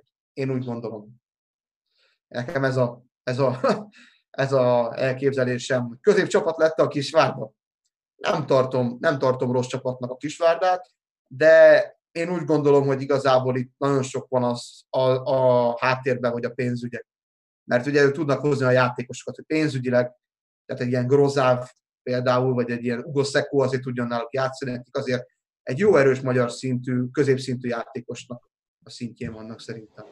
Grozáv az nem, ő jó. Azért ne felejtsük el, amit Fodor Zsolt is írt, hogy három pontra vannak azért ők is a kieső helytől, tehát uh, itt igazából a hetedik hely és az az alatti csapatok egy-egy fordulónyira vannak attól, hogy éppen örüljenek vagy sírjanak. Mhm. Hát igen, a bajnokság felénél, de hát ugye itt még nagyon sok minden lesz, tehát pont ma a Rebrov mondta, nyilatkozta egyébként, hogy ugye nagyon kiérezett a bajnokság, bárki bárkitől el tud venni pontot, ugye láttuk a hétvégén volt erre precedens, Illetve még azt szeretném, azt szeretném kihangsúlyozni, hogy Kárió nyilatkozata, ez az ember tényleg látszik, ahogy már korábban is mondtam, látszik, hogy neki fontos, hogy mi van a videótonnal. És most is egy olyan nyilatkozatot tett le, ami tényleg megsüvegem, tényleg. Ő a győzelmet a szurkolóknak is ajánlja. Gyerekek, a kopasztól mikor hallottál? Az ember, de most komolyan, a Nikolista, mikor Józsi, hallottál? Józsi, mikor mondtál Józsi, nem mondtál Józsi, még ilyet a videóton nem meccs után. Józsi nem kopasz, ne van itt haja, de most viccet, most komolyan. Mikor hallgatok ilyet a Nikolista? Ez a Mm. Karió látszik, hogy szereti a szurkolókat, a szurkolók is szeretik őt. Ez egy nagyon jó kapcsolat. Ja, és arra nem is beszél, hogy egész meccsen ott állt, ordibált, irányította, azt mondta, mit kell csinálni. Tetszik nekem ez az edző, hogy együtt él a játékkal, mint régen, mert ő azt akarja, hogy nyerjük meg a mérkőzéseket. És nem álltunk meg egy 0 után, ami egy nagyon szerencsés öngól volt, hanem mentünk tovább. És hát a mezőny egyik legmagasabb játékosa, Pátkai bebiztosította a győzelmet, de hát kit érdekel? Győzelem, győzelem, Máté megérdemelte, mert nagyon jól ment ő is, de tényleg, ha választani kéne nagyon, hogy ki volt a meccs legjobbja, hát akkor én azt mondanám, hogy igazából a csapat. Mert csapatként nagyon jól funkcionált tegnap a videóton, és nem tudnék senkit sem nagyon kiemelni, mert tényleg jó volt látni, ahogy meghaltak egymásért a pályán, és remélem, hogy a téli alapozás után a Honvéd ellen folytatódni fog ez. És én úgy érzem, hogy Kári jó mesterrel itt nagyon jó dolgok fognak történni. Remélem így is lesz. Nos, hát akkor, akkor úgy néz Zoli ki, még hogy- akart mondani valamit. Igen, Hozzá. igen. Akkor úgy néz ki, hogy így tavasszal egy erősebb verseny lesz ott az elején. És akkor Zoli, hallgatunk. Igen, mindenképpen erősebb verseny lesz, mert ugye nem fog minden meccset megnyerni a videóton, a Diós Györgytől nyilván ki fog kapni, ez biztos, és nem tudom, én nem úgy láttam ezt a meccset, ahogy, ahogy Norbi. Tehát néztem ezt a meccset, és abszolút ilyen kiki meccs volt, jöttek, mentek a támadások, én úgy voltam vele, hogy ha a, a Kisvárdának sikerül megrúgni az első gólt, akkor megnyerik ezt a meccset. Tehát én nem éreztem jobbnak a videóton, hanem, hanem egy ilyen tök kiegyenlített meccs volt, kurva jól ment a, a Kisvárda is, de Ugye az öngól az viszont megfogta őket. Tehát annyira balfasz volt az a védő, én nem is értem, hogy hogy tudta így elrúgni azt a labdát. Egy nagyon picit kellett kifordítani a lábfejét, ez jó, de hát így betalpalni a saját kapudba, ott, ott azt szerintem ott így, ezt így elengedték fejbe, vagy nem tudom. Tehát ez így onnantól egy kicsit így visszaestek. Eleknek a lövés az tényleg gyönyörű volt, tehát az tényleg megérdemelte hogy volna, hogy gól legyen, de hát ugye sok-sok ilyen lövés van, ami megérdemelte, hogy gól legyen, de nem lett az. És hát én örülök neki, hogy a, a videóton szurkolók is uh, szeretnek most már meccsre járni, rájöttek, hogy ez nem olyan rossz azért. Jó, hát azért tényleg jó, meg azt ne felejtsük el, hogy Kári Mester azért divatot teremtett, vagy, vagy folytatta a divatot, tehát kabátra zakó. Tehát ő, ő egy igazi portugálos, spanyolos belépővel megjött, és reméljük, hogy egy spanyol-portugál kontingens meg itt érkezik, ahogy mondtam korábbi adásban is, hogy ilyen Walterlik és Felipe Oliveira rendbe tegyék a középpályát és a támadó szekciót, mert hát azért erre van szükségünk, be kell vallani. Én azért azért mondom így, mert ugye én hónapok óta nem, nem, nem ilyen játékot láttam, és én már ennek is tudtam örülni. Tehát én már ennek is tudtam örülni ennek a játéknak, mert láttam jeleket arra, hogy igenis elindultunk egy úton, elindultunk egy úton, ami, ami tök jó. És, és azért mondom, hogy tök jó, mert én úgy látom, hogy igenis van fény az alagút végén, és most úgy érzem, hogy kezd megérkezni ez a fény, és kezd megjönni az a támadó fotball, amit már rég, rég hiányoltunk, a hatodik forduló óta hiányoltunk. Végre kezd visszatérni a fotball, támadó fotball, passzos, átlövés és minden. Tényleg nem azt mondom, hogy hibátlan volt, de nagyon jó úton haladunk, és tényleg mindenkinek a csapatban, ahogy van, mindenkinek tényleg boldog karácsony, így kell elmenni szünetre, magabiztos győzelemmel, uh-huh. tényleg, de akár azt is mondhatnám, hogy happy birthday, ugye Pintér Attila után, de nem, tehát komolyra fordítva, tényleg nagyon örülök neki, hogy győztünk, és örülök neki, hogy ilyen edzők, ilyen igen, edzők igen, van. igen, köszönjük Norbi, és mindenkinek, aki szereti, küldjük azt a számot, hogy orhideák, de nem... nem Na de látjátok, mennyire, mennyire meg tud örülni az ember egy győzelemnek, mikor már hetek, hónapok óta szarul megy. Tényleg ennyire jó tett ez a győzelem, és tényleg a csapatnak is ennyire jó. Tehát, hogy januárban előre is tovább a végtelenbe, fölfelé. Kicsit sajnálom, hogy nincs egy olyan keverőpultom, ahol lehúzhatom Norbinak a hangját, mert oh, még azt el akartam mondani, hogy ugye kulcskérdés a Grozav, ugye itt a cseten is jön, hogy mi lesz vele. Hát valószínűleg ő biztos el fog menni a, a Fradiba. De nem a Diósgyőrbe. Vastag pénze, hát a Diósgyőrbe nem, ott nincs annyi pénz egész Miskolcon, amennyibe kerülni fog szerintem az a Fradinak. Eladtok egy pár villamost a mélybe. Valószínűleg a Kisvárda leveszi majd a Fradit, mint a nagy kabátot, és akkor utána, hogy ebből a pénzből fognak-e igazolni valakit helyette, vagy ennél Grozav nélkül akarnak majd tovább menni, ezt nem tudom. De, de ez biztos, hogy azért a méregfogát fogják kihúzni a, a csapatnak azzal, hogy hajladják. Tehát ez egy nagy kérdés, hogy tudják-e majd pótolni, meg hogy a Fradi tényleg megveszi. Igen. Na, hát akkor így hallhattuk, hogy a Norbi azt mondja, hogy e, javul a csapat a teljesítménye, ő még számít arra, hogy lesz erősítés is akár a télen, mondjuk például e, portugálékkal és portugálokkal. Meg spanyolokkal, és nem már Nikolicsal. És mondjuk. És például a Nikolicsal, de vajon hogy áll a dolog Debrecenben, mert most itt a Kaposvár elleni 4-1-es vereség, az, az azért több, mint kínos, nekem úgy tűnik. És hogy mi, mi történik? Hát hova tart ez a, ez a vonat, hogy azt ne, azt ne mondjam. Ugye edzőbuktatás van, vagy valamilyen baj van az öltözőbe, vagy csúsznak a fizuk, vagy, vagy mi történik Debrecenben? Hadd ne én válaszoljam meg ezt a kérdést, hanem egyenesen Tőzsér Dani, aki a mérkőzést követően kiment, nem is tudom, Pávkovicsa vagy Szatmárival, mindegy pár játékosunk kiment a Kaposvára ellátogató, leginkább Dunántúli lokisták által fémjelzett szurkolótáborunkhoz, akik végigszurkolták a mérkőzést, és, és hát annyit mondott az ott lévő ultráknak, hogy hát ők se tudják, hogy mi a baj. Akkor ez még a lehet, hogy a legrosszabb verzió, mert ha, amit én felsoroltam a kérdéseimben, azokra van orvosság, de ha nincs tudás irányban, akkor... Tehát, hogy, hogy akkor, akkor mit csináltak eddig két-három hónapja, amióta baj van? Hogyha nem mm. azt keresték, hogy mi a baj, és mi történik. Um, Szégyen teljes volt ez a mérkőzés, szégyen teljes volt ez az eredmény, sokkal rosszabb volt, mint a hazai Fradi elleni 6 de már az is megengedhetetlen volt. A, az, azzal a játékkal, amit az utolsó főrában nyújtottunk, azzal a nullával, azzal a semmivel. Most ugyanezt tettük, ami még rosszabb volt benne, hogy egy MB2-es csapat ellen tettük mindezt, és mi is MB2-es, vagy talán MB3-as csapatként funkcionáltunk. Uh, egyszerűen katasztrófa volt, és az első fél nagyon sokszor azt éreztem, hogy ezt, ezt szándékosan csináljuk. Elképzelhető, valószínű, hogy nem szándékos volt, és nem direkt beegyedző buktató mérkőzés volt, de az azért valahol mindig elgondolkoztatja az embert, kivéve, hogyha a Barca meccsét nézi, hogy amikor gólhelyzetben vagy, miért passzolod tovább a labdát olyan játékostársnak, akit mondjuk két védő is fog. Aztán jön a következő alkalom, beíveljük a labdát a 16-oson belőle, és ahelyett, hogy a játékos ráfordulna a kapura lőne, ahelyett visszateszi szélre hogy a labdával hátrafelé kezdünk el futni, nem pedig előre. Hogy amikor gólhátrányokban vagyunk, és mondjuk 3-1 a mérkőzés a Kaposvárnak, akkor kicserélünk be Kinyikákost, egy hátvédet, és ő megy fel csatárnak.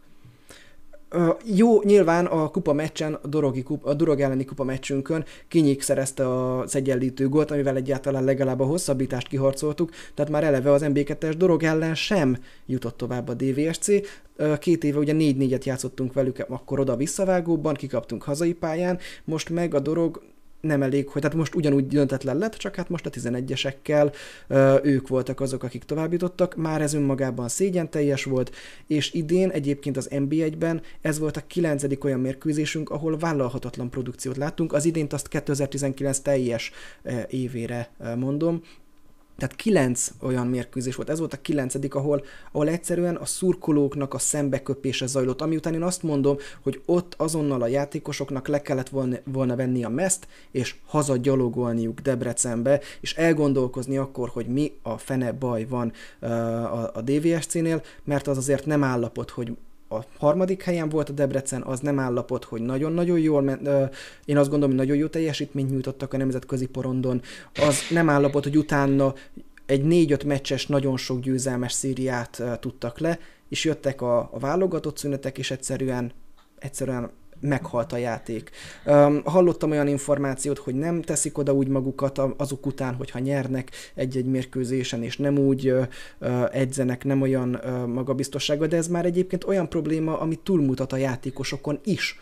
Tehát ez az a mérkőzés, és akkor megválaszolok pár kérdést, nem tudom már, ne haragudjatok, hogy kikérdezte meg még a, a, az adás elején a cseten, de ez az a mérkőzés, ami után Herceg Andrásnak fel kellett volna állnia. Azt mondani, hogy most jön a téli szünet, van lehetősége a klubnak szerezni egy úját, egy új edzőt, és hogyha már ez így megvalósul, akkor ő köszöni szépen, nem tudja egyszerűen felpörgetni a csapatot, nem tud velük mit kezdeni, látszik, hogy, hogy verességet vereség követ, és súlyos verességek, elfogadhatatlan vereségek, és ő nem, nem, nem folytatja így, és átadja másnak, hát ha úgy majd jobb lesz. Nem akarom Herceg Andrást bántani, és nem akarom az ő nyakába varni, de ő is ugyanúgy felelőse, és a stáb is ugyanúgy felelőse ezeknek a verességeknek, ahogy a klub is. Úgyhogy, úgyhogy jelenleg nagyon-nagyon rossz dolgok történnek, és amit nem szabad egyébként elfelejtenünk, és ugye sokszor mondtátok, hogy jaj, a pessimista lokisták, meg, meg így, meg úgy már megint a, a fikatőrizmus megy, meg hasonló dolgok. Nem szabad elfelejteni azt a dolgot, hogy fél éve, egy éve, másfél éve is, miután, mielőtt még harmadikok lettünk volna, már akkor is mondtuk azt, hogy, hogy hát kieső zóná, zóna közelében lesz a DVRC, mert nem annyira jó csapat, viszont akkor jött egy rendkívül jó tavasz, ami után meglett ez a harmadik hely. Viszont most talán ez, én azt gondolom, hogy ez inkább a, a csapat igazi arca. Lehet, hogy ezzel most megint nagyon pessimista vagyok, de, de egyszerűen, hogyha nem tud kilábalni egy gödörből egy csapat, akkor azzal nem nagyon lehet mit kezdeni, azt gondolom.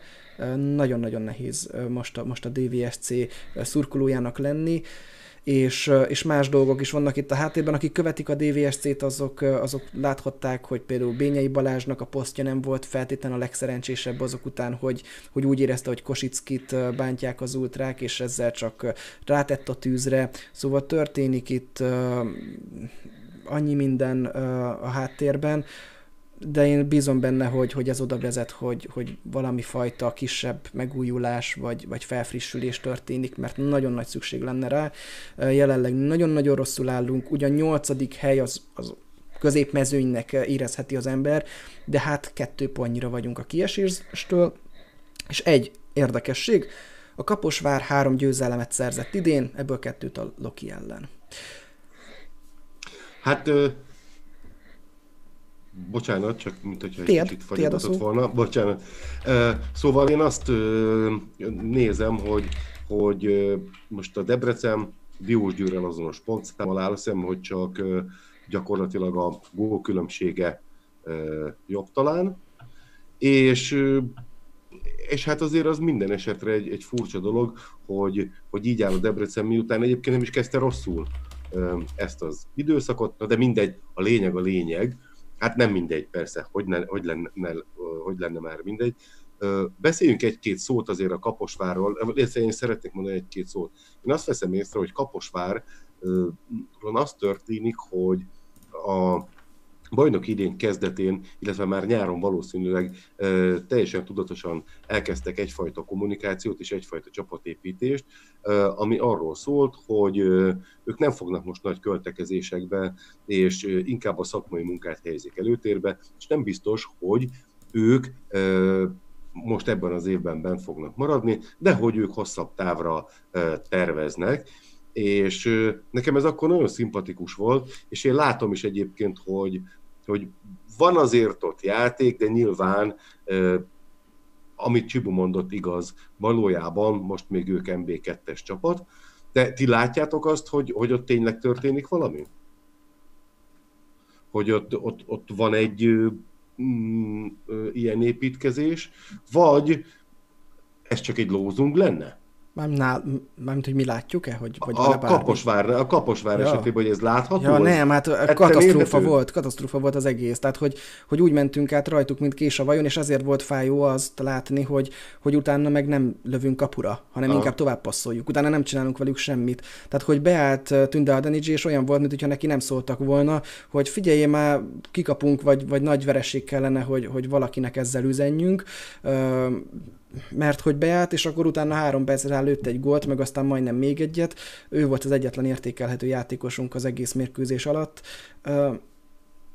Nem, tehát hogy ez egy, egy normális csapat, nem kell, hogy egy jó loki legyen, egy normális, átlagos mérkőzésen ezt a kaposvárt mondjuk 3-1-re megveri az ellenfele, Én azt mondom, hogy most még itt, tehát nem lett, nem, rajtunk kívül mindenki megverte ők, volna mm. őket kettő-három gollal, mert annyira gyenge volt a védelmük, mi pedig tálcán kínáltuk nekik azt, hogy amikor hirtelen elvesztettük a labdát, hoppá, hát csak egy védő van hátul, jaj, hát akkor most, most mi fog majd történni, és mm. akkor hoppá, jaj, most, ó, ott gurul a labda mellettem. Hát van egy olyan gól, nem tudom, láttátok az összefoglalót, ha ne, hogyha nem, akkor nézzétek meg, talán a második kaposvári gól, ahol Szatmári szalad szembe a labdával, amit nagyon gyengén rúgnak meg a kapu felé, és úgy rúg bele, hogy az így a saját lába között megy be a saját kapunkba, tehát igazából hátrafelé rúgja a labdát, és így születik belőle egy öngól az első félidő záró momentumaként. Tehát olyan jelenetek, amihez nem tudom, nem kell összeesküvés elmélet hívőnek lenni ahhoz, hogy az ember összeesküvés elméletet gyártson. Hogy ez Aha. most kinek szólt, miért szólt, ki csinálta, mennyire volt szándékos, mennyire nem volt szándékos, azt nem tudom, de az, amit látunk hétről hétre, az botrányos, és a szurkolóknak a teljes mértékű semmi bevétele, úgyhogy Úgyhogy ez, tehát erre, erre nincsenek szavak, erről nincs mit beszélni. Ez, ez olyan történet, ami nem sportesemény, hanem valami teljesen más. Mm. És, és utána jönnek, és sajnos itt is megint csak elő kell vennem, nagyon-nagyon becsülöm és tisztelem, de olyan nyilatkozatokat tett az elmúlt két mérkőzés után Herceg András, ami Kondás elemért idézte hogy nem jó sáfárkodtunk a helyzeteinkkel, ez ugye Kondás elemérnek volt egy, egy tipikusan bevált mondása, aztán pedig a Kaposvár ellen kielemezte, hogy hát, hogyha nem jön az első, amit így kaptunk, ha nem jön a második, amit úgy, meg hogyha nem jön a harmadik, amit em így, ami után ugyan gólt lőttünk, és voltak lehetőségeink, és a második félidőben már jól játszottunk, de aztán még jött a negyedik gól a végén, és akkor kit érdekel? Azt mond, Tehát, hogy, hogy a Herceg vagy... András is elveszítette a fonalat, most úgy érzed, hogy... Abszolút, abszolút, aha, abszolút. Aha. Én hallottam hát... olyan hangokat is, hogy nem minden játékosunk hmm. tiszteli, vagy, vagy szereti annyira az edzéseit, meg, meg olyat is sajnos, aki azt mondta, hogy, hogy nem biztos, hogy az edzés munkája annyira kiváló ugye itt a stábból is vesztettünk el nyáron olyan, olyan szemét Bűcs Zsolt személyében, aki az MTK-hoz igazolt, akire nagyon nagy szükség lenne, és aki nagyon-nagyon jó szakember. Nagyon-nagyon nehéz Aha. ezt így, így megélni. Egyszerűen ég és föld a különbség a DVSC egyik hónapban, egyik mérkőzésen nyújtott teljesítménye és utána nyújtott teljesítmények között, és én nem hiszek az ilyen jellegű nagy különbségekben, amikor ennyire hektikusan, ennyire folyamatosan ingadozva változik, mert az belefér, hogy van egy meccs, amikor kikapsz 6 1 a Fraditól, vagy az belefér, már, már amennyire bele tud férni, mert amúgy nem fér bele, de hogyha egyszer történik meg, és azt mondod, hogy volt egy évben kettő vagy három olyan meccs, ahol, ahol ultragáz volt, a, a, mi történt, az még azt mondom, hogy, hogy sport, benne van, nem úgy kelnek fel, sok tésztát ettek előtte, nem olyan kedvük volt a focihoz, stb. De az, hogy ez már a kilencedik meccs, és akkor a dorog elleni kupa kiesés nem is soroltam ide, az, az többet mutat annál, mint hogy ez csak a mhm. véletlen műve legyen. Hát akkor azt hiszem, hogy a, mm, a, a kérdéseim nem voltak ok nélküliek, mert úgy tűnik, hogy itt valami olyasmi dolog húzódik a háttérbe, ami, ami nem is feltétlenül sport, de valami, valami más téma.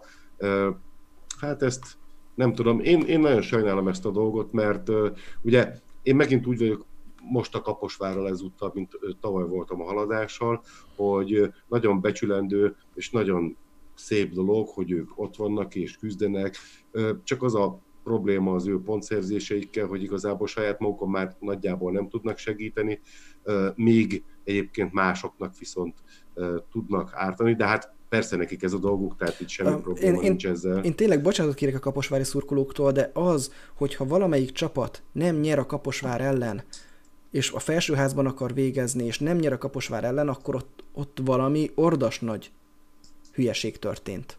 És most nem akarok más szót használni. Mert ez a Kaposvár, ez MB2-es. Tehát egyetlen játékos ugye az Ádám Martin, aki egy picit is felfelé lóg ki a csapatból, de, de ez a Kaposvár, ez MB2-es szintű. És tényleg nem megbenteni akarom őket. Tehát Egyébként pont abból, amit ők mondtak, tehát a, a klubvezetés és a csapatvezetés is, hogy majdnem, hogy az volt, hogy meglepődtek, hogy ők feljutottak, illetve azt mondták, hogy ők nem fognak nagy költekezésbe, mert ők majd hosszú távon gondolkodnak, és hogyha ők most kiesnek, nekik azzal egyébként semmi problémájuk nincsen, mert ők nem most akarnak az NB1-ben feltétlenül megragadni és, és, és élre törni. Tehát ez egyébként a stratégiával egyező, tehát nem azért, tehát ezt csak azért mondom, hogy nem degradálás, amit Csibu mond, hanem maga a klub is valahogy hasonlóan gondolkodik. Mondjuk, hogyha az MLS szervez még néhány Loki várt, akkor tutiben maradnak. Tehát. Na jó, hát mondjuk a követ... Még egy, a... egy, egy dolgot engedjetek meg, bocsássatok meg. Egy fiatal gyerek tegnap először állt be a Kaposvárba, az első nb meccse volt, és hát rugott egy nem csúnya volt, 5 percet játszott, és a másik. Tömösvárira gondolsz? Igen, nagyon szép Nem az első nb meccse volt, csak az a első nb meccse volt. A, a kapott, nem, első nb meccse volt. Szerintem már játszott a Honvédban. Nem. Kis e, nem tudom, nem nekem... Ö, akkor De tök korosztály... egy élet első nb góra. Az viszont fix. Akkor én is lehet, hogy korosztályos válogatottban láttam, és azért nem tűnt ez így föl, de hát ezúton gratulálunk neki. Szép, nagyon szép volt egyébként. Mondom, hogy, hogy tehát ott, ott valamit félreértettél, tehát például a 2017-18-as szezonban uh, 23-szor volt uh, a csapattagja, négyszer kezdőként, hétszer csereként az NBA-ben. És előtte is játszott NBA-ben. Uh, háromszor csereként pályára lépett, uh, úgyhogy... Uh, az NBA-ben rúgta akkor első gólját valószínűleg. Aha. Akkor én, én mondtam rossz, elnézést Aha. kérek, de viszont szép Á, volt. Figyeljetek, a gólszerzőnek mindenképpen kiáll a gratula. Az, hát az, egy fiatal, az fiatal relatív fiatal, 21 évesen azért nem olyan szerintem az. Igen. De meglátjuk meg. Zoli akart mondani, mert neki is belevágtam mondandójában. Nem Bo- bocsánat, még, még Zoli, tehát hogy azért kell ezeket a dolgokat óvatosan kezelni, mert mint mondtam, a DVRC, mint hogyha szándékosan hagyta volna ezeket a helyzeteket kibontakozni, és lőni a játékosokat. Nyilván szép tekerés volt, csak normál körülmények között ez a lövés nem is jött volna létre.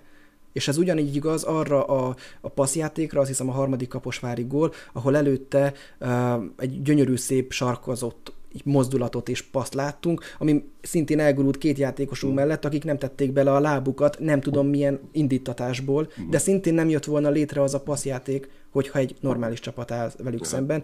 Ezért is uh, intem óvatosságra a kaposvári szurkolókat, hogy ne ebből a mérkőzésből induljanak ki. Na, hát Zoli szeretett volna valamit. Hallottuk a Szent Lokiról ugye Csibut, és akkor Zoli, légy szíves. Gyerekek, nekem három dolog jutott eszembe. Az egyik az az, hogy, hogy Isten adja meg nekem, hogy egyszer négy egyre verjük el a Lokit. Tehát, hogy szeretném ezt átélni. Nem a, fogod. A másik az az, hogy... Majd a, majd a vidit. Minket nem fognak. A vidit azt rendszeresen megverjük, az mindegy. Oh, a, a másik az, hogy jó lesz majd boldog edzőnek hozzátok, remélem, hogy oda megy és a harmadik pedig az, hogy hát most kurvára kéne nektek egy meccs ellenünk. az mindig jól jön. az mindig jól jön. Csak a Kaposvárnek létszi meg a Kisvárdát, ezt a kettőt, ezt ne. Meg a Balmazújváros. Csak az már... akkor, léte, akkor létezik Szent Lilafüred is ezek szerint, vagy nem is tudom, hogy, hogy mert hogy mondjam. Aha, szóval, hogy így, igen, hát egyébként fej-fej mellett vagytok, most pillanatnyilag úgy tűnik, hogy, hogy a két csapat nagyon hasonlóan működik, csak hát ugye az irány az nem mindegy, a Diós György gyengébben kezdett, és ugye feljövőben van, a Lokinál meg pont fordítva, és most így, most így szépen összetalálkoztak. Na, akkor én viszont szintén két olyan csapatról szeretnék beszélni, amelyek így szépen összetalálkoztak, és azonos ponttal állnak, ha jól emlékszem a tabellán. Ez a Kispest és az Újpest, és sikerült egy 0-0-ás szenzációs döntetlent játszani. Magyarul semmi nem változott a köztük lévő viszony tekintetében. Igazából azt is mondhatnánk, hogy semmire sem volt jó az döntetlen, bár ugye az egy-egy pont jár, de én nekem a döntetlenekkel mindig az a problémám, hogy ott egy pont az ugye elvész, ahhoz képest, mint hogyha valamelyik csapat nyert volna, nevezetesen, hogyha az új, Újpest nyert volna. Egyébként ez a mérkőzés az úgy nézett ki, hogy én azt láttam, hogy rettenetes komoly harc volt itt a, pályán, eléggé komolyan küzdöttek, mind a két csapat nagyon jó feltérképezte a másikat, és azt látni kell, hogy, hogy például nálunk azért Fece nem sok sót evett meg ezen a mérkőzésen, ugyanúgy, ahogy a másik oldalon Lanza sem, tehát gyakorlatilag a, a, a, a nagy góllövőket, azokat a másik csapat az kioffolta, a csapatok többi részei pedig annyira voltak képesek, amennyire, és hát ennek lett eredménye a 0-0.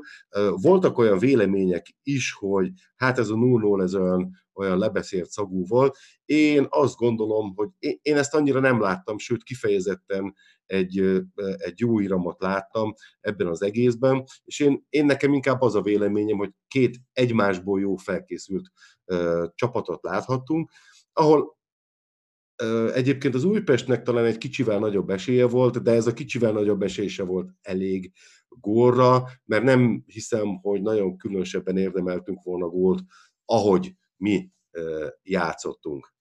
Én, hát a meccsről én ennyit szeretnék mondani, és akkor, és akkor a Sannino mesterről szeretnék még, ugye megint sikerült kiállítatnia magát, ugye két sárgával, aztán piros, tehát most meg utazott rá egyébként az operatőr, és folyamatosan mutatták, hogy egyébként tényleg, ahogy a kommentátor is mondta, pont azt a 40 centit, ami a technikai zónát és a pályát, pálya oldalvonalát elválasztja egymástól, pont azt a 40 centimétert ő használja arra, hogy onnan kiabáljon be olaszul a játékosainak, akik ebből semmit nem értenek természetesen.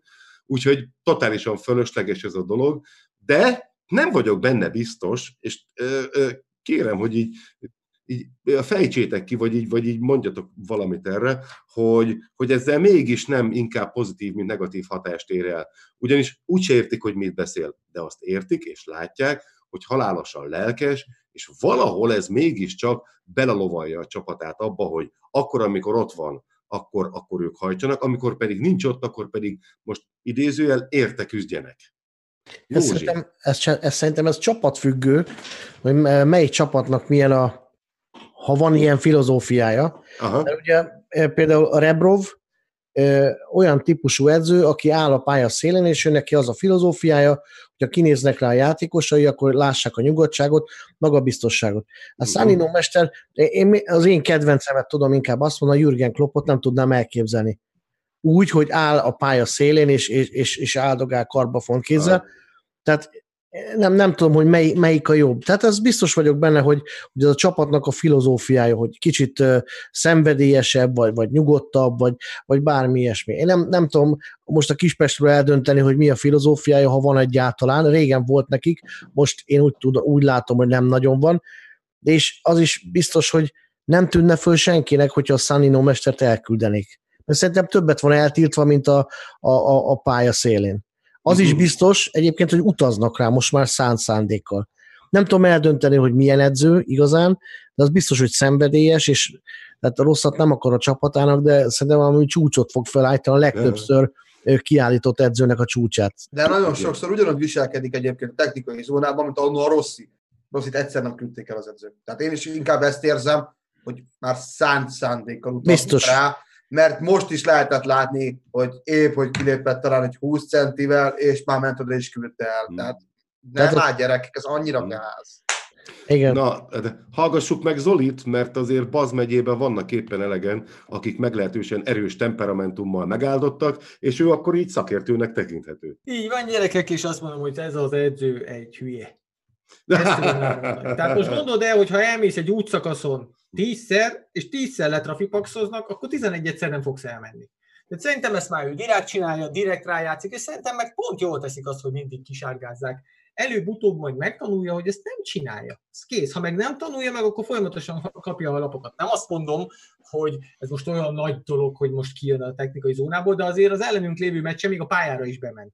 Tehát, hogy nem olyan technikai zónából ment ki, hanem bent állt a pályán 10 centire, amikor magyarázom. Tehát, hogy most érted, egy, egy, tehát hogy mindenki tisztában van a szabályokkal. Ugye a kapus tudja, hogy a 16-oson kívül nem fogja meg kézzel a labdát, és betartja, mert ugye, hogyha megteszi, akkor kap egy sárgát. Az edzőnek meg azt kell tudni, hogy nem megyek ki a technikai zónából, meg nem mászok be a pályára, meg kapok egy sárgát. És hogyha ha már De várjál, Zoli, á, stop, az egy szaggatott vonal. Szerintem itt van elrontva. Ja, lehet, hogy pont ott ment ki, ahol izé meg volt szaggatva. Hát ugye a technikai zóna az szaggatott vonal van jelölve. Hát most én konkrétan a... megbüntetném a klub helyébe. Ugyanúgy, mint ahogy a játékosokat megbüntetik az ilyen, ö, ilyen kihágások miatt egyébként. Van egy, van egy tanácsom, közben Józsi nem halljuk egyébként, van egy tanácsom, ö, ugye nem tudom ki az, aki követi az amerikai focit, vagy annyira magas szinten követi az amerikai focit, hogy ismeri azt a stábtagot, akinek semmi más dolga nincs a 60 perc alatt, mint hogy fogja a derekánál az edzőt, vagy a, a, a, az adott csapatrész edzőjét, és nem engedi, hogy kilépjen a vonalon túlra.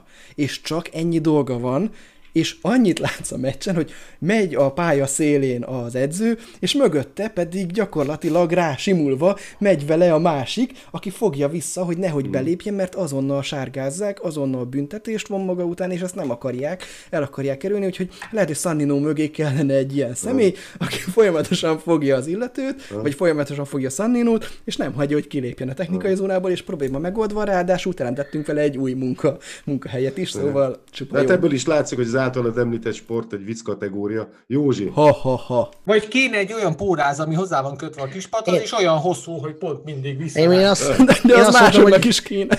Kéne egy villanypásztor, tehát az ennyi lenne a megoldás. Igen. Hát vagy egy csikós. És amikor kilép, akkor ugye az ostorával egy kicsit úgy oda, csak hogy egy kis csipőset. Jó. Na viszont viszont zárj... értem most már azokat a stadionokat, ahol mélyített a kispad, és nem tudsz kimenni, mert ki kell másznod hozzá, hogy kimenj a technikai zónán túlra. Hát csak tudod, nagy esőbe fürdőgatyába kell ülni a kispadon, de hát nem érdekes.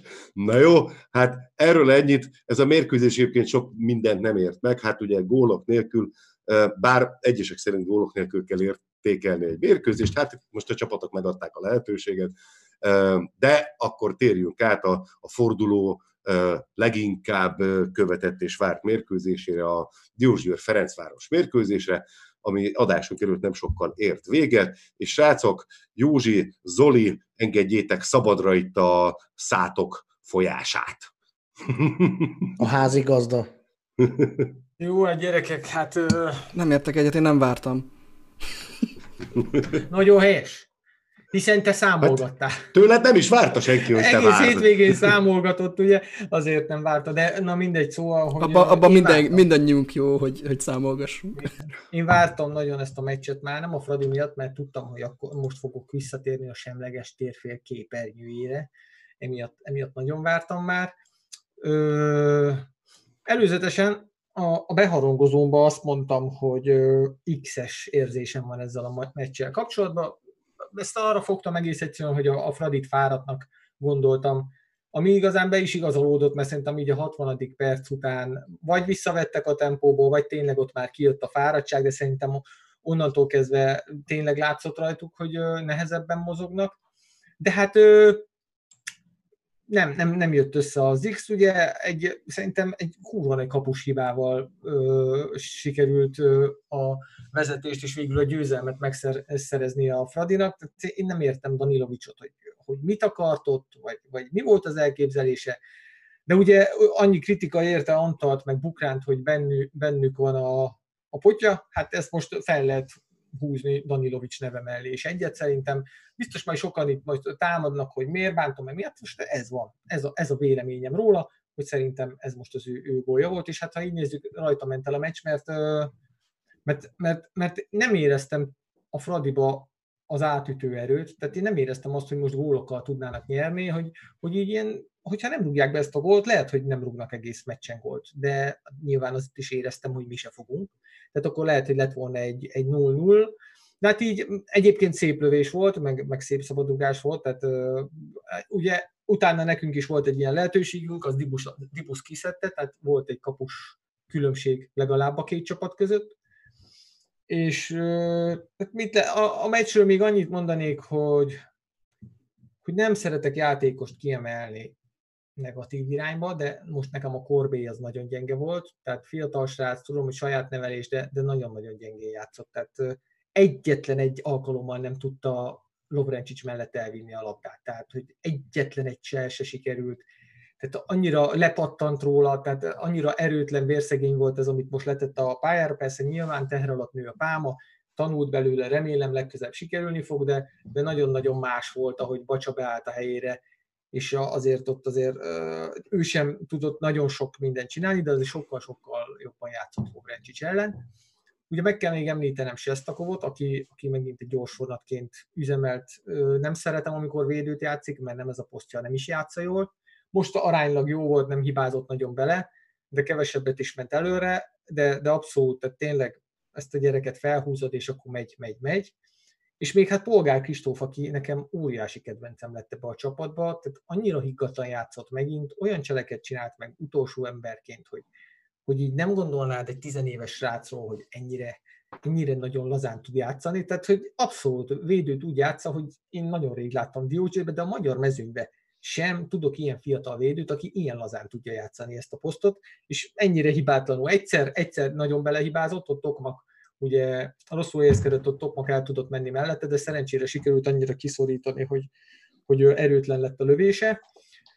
De nagyon több nem volt ebbe a meccsbe, hát egy óra nyert a Freddy, Fradi, de hát azt kell mondanom, ugye ez nagyon jó betanult szöveg az edzőknél, de, de tényleg nem a Fradit kell megvernünk. Tehát figyelnünk kell a, a mögöttünk levőkre, és őket, őket mindenképpen magunk mögött kell tartani, és hát azért meg kell említeni a lelátót, hogy kurva jó hangulat volt, végre nagyon nagy létszámba jöttek a fradisták, azért ők azért szoktak jönni, de szerintem most tényleg rekordot döntöttek, de nyilván ez annak is betudható, hogy jól megy a csapat, jól megy a csapatnak. Úgyhogy volt koreó is, kis üzengetés, egymás ellen szurkolás, tehát abszolút frankó,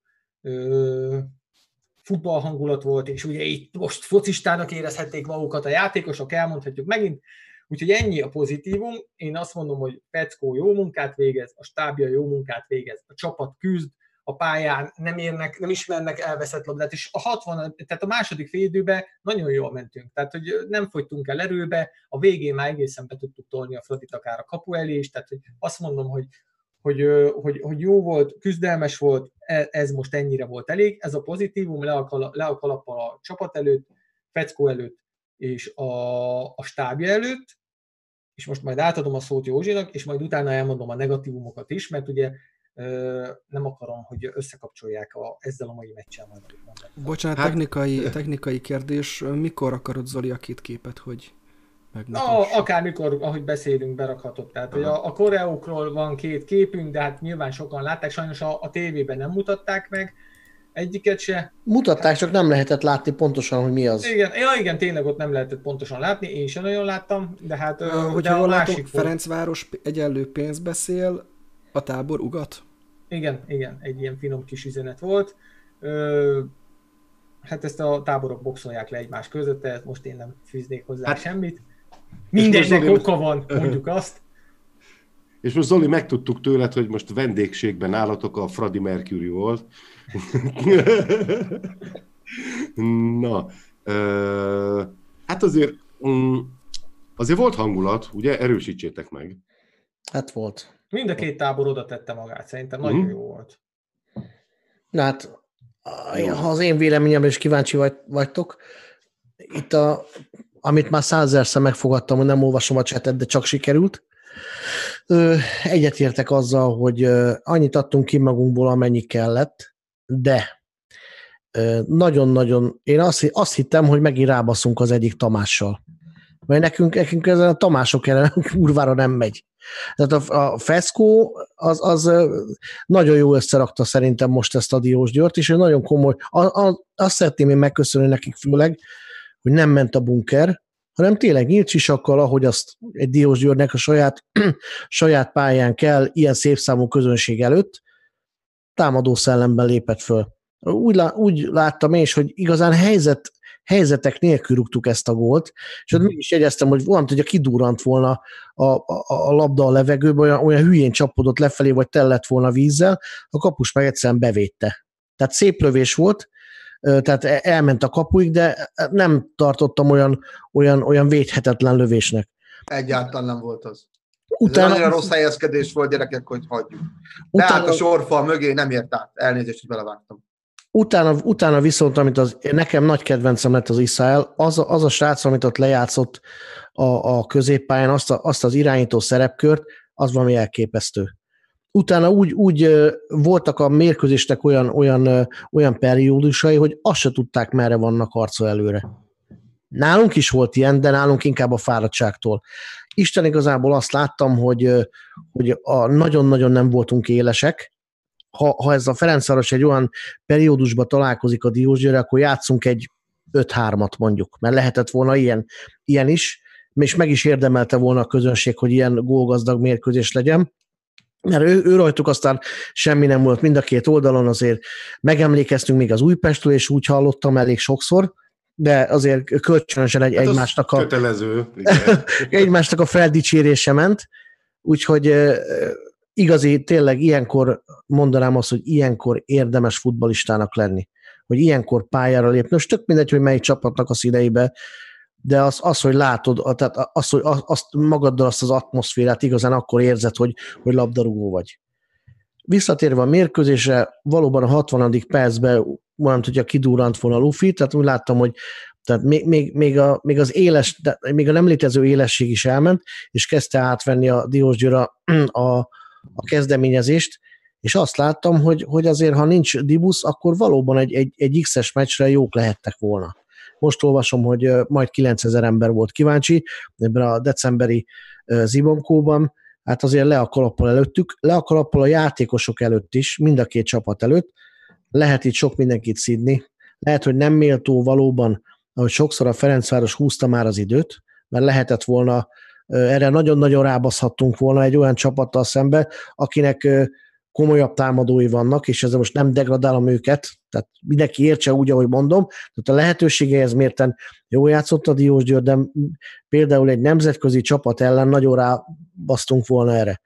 Az is tény, hogy a Fradi úgy jött ebbe a mérkőzésbe bele valóban, mint hogyha a nemzetközi kupából jött volna, mert tényleg csodálkoztak azt, hogy miért fújkálnak le minden szírszart különböző ütközésekre, a lábok összeakadtak, egyszerűen nem is értettem, hogy miért fújkálja le. Utána már természetesen volt rengeteg taktikai falt, és elég szépen besárgult a, a középpályánk, illetve a, a védelmi szekció, de, de úgy gondolom, hogy az elején teljesen fölöslegesen fütyűrészett a bíró, főleg nálunk.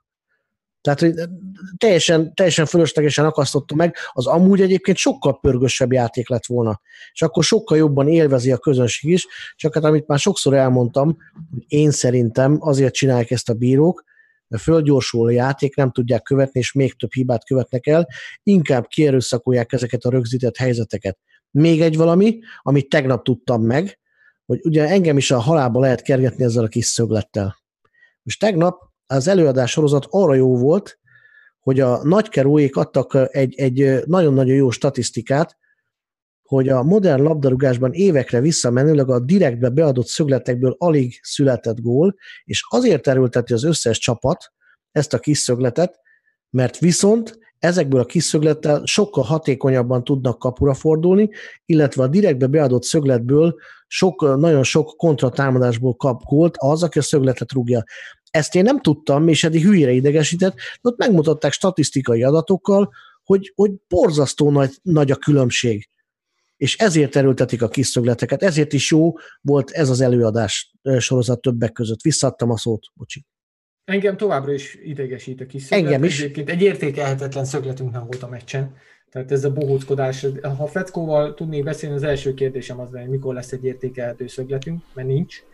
És még, a, még a meccsről egy dolog, hogy Iszlainak az a szabálytalansága annyira nem kellett volna, amiből a szabadugás gól született, hogy ezt még a, a, a kommentátor is mondta, tehát teljesen fölösleges volt, hogy Sigért visszarántani, egy ilyen helyzetbe hozni a Fradit, hogy onnan lőhessen szabadugás, de hát ezek a focisták nem gondolnak az életre bele.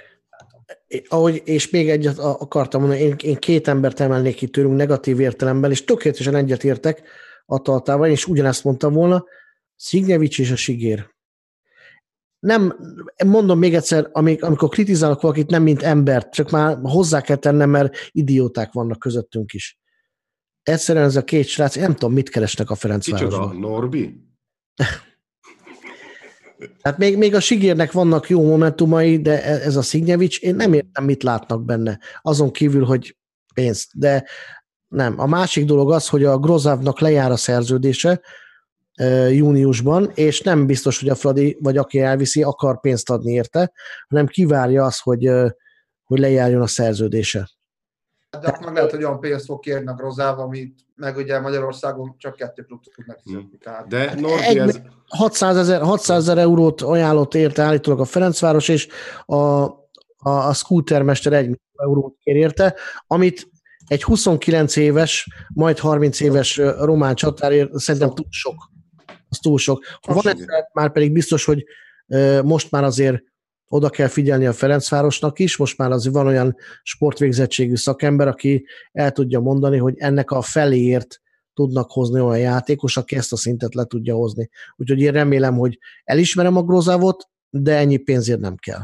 Szerintem. meg felesleges. Két-három jó éve van a Style. Igen, igen. Tehát Ferencvárosnak nem hiszem, hogy 30 éves játékosokra kéne gondolni. Nem, mert, mert ha pénzt adsz ki érte, akkor nagy valószínűséggel pénzt már nem fogsz tudni kapni érte.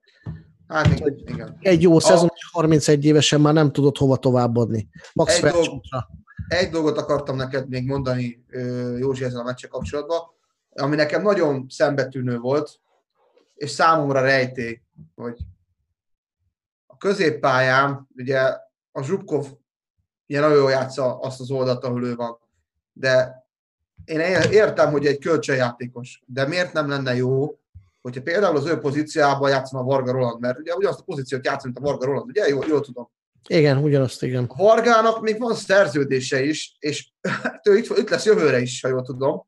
Még a Zsubkov nem lesz itt, mert olyan csapatokkal van összehozza, mint a Fiorentina, a Sampdoria, a Genoa, tök mindegy. De Zsubko, a mesternek is lehet gondolnia kéne erre, hogy hát ahó, várjál már, ő már nem lesz itt jövőre. Lehet, hogy több játékidőt kéne adni a Roland, nem? Hát a Zsubko, vagy a Rebrov mesternek lehet, hogy az az érdeke, hogy minél följebb menjen ez az ár. Mert lehet, hogy kap vissza pénzt belőle. Aha. Igen, igen. Jó lenne, Hát, hogyha igen. a Ferencváros érdeke fűződne hozzá. Én is jobban nézném egyébként a Rolandot, mert azt a szintet én szerintem tudja hozni. Mert hozni. abból a válogatott is profitálna, ha Igen. minél többet Így van. Igen. Igen, hát a Grozavval kapcsolatban is azt akartam mondani, hogy egyébként az a klub, amelyik majd el fogja őt vinni a szerződése lejárta után, attól a klubtól már hozzá, illetve a megfelelő emberekhez beérkezett a pénz, ne legyen egy pillanatnyi kétségetek se. Zoltán, légy szíves, fejtsd ki, amit még akartál mondani. Hát ugye a pozitívumokról beszéltem, és még egyszer mondom, hogy a csapat, a klub, vagyis a játékosok, az edző, a stábja abszolút rendben van, nincs ők semmi gondom.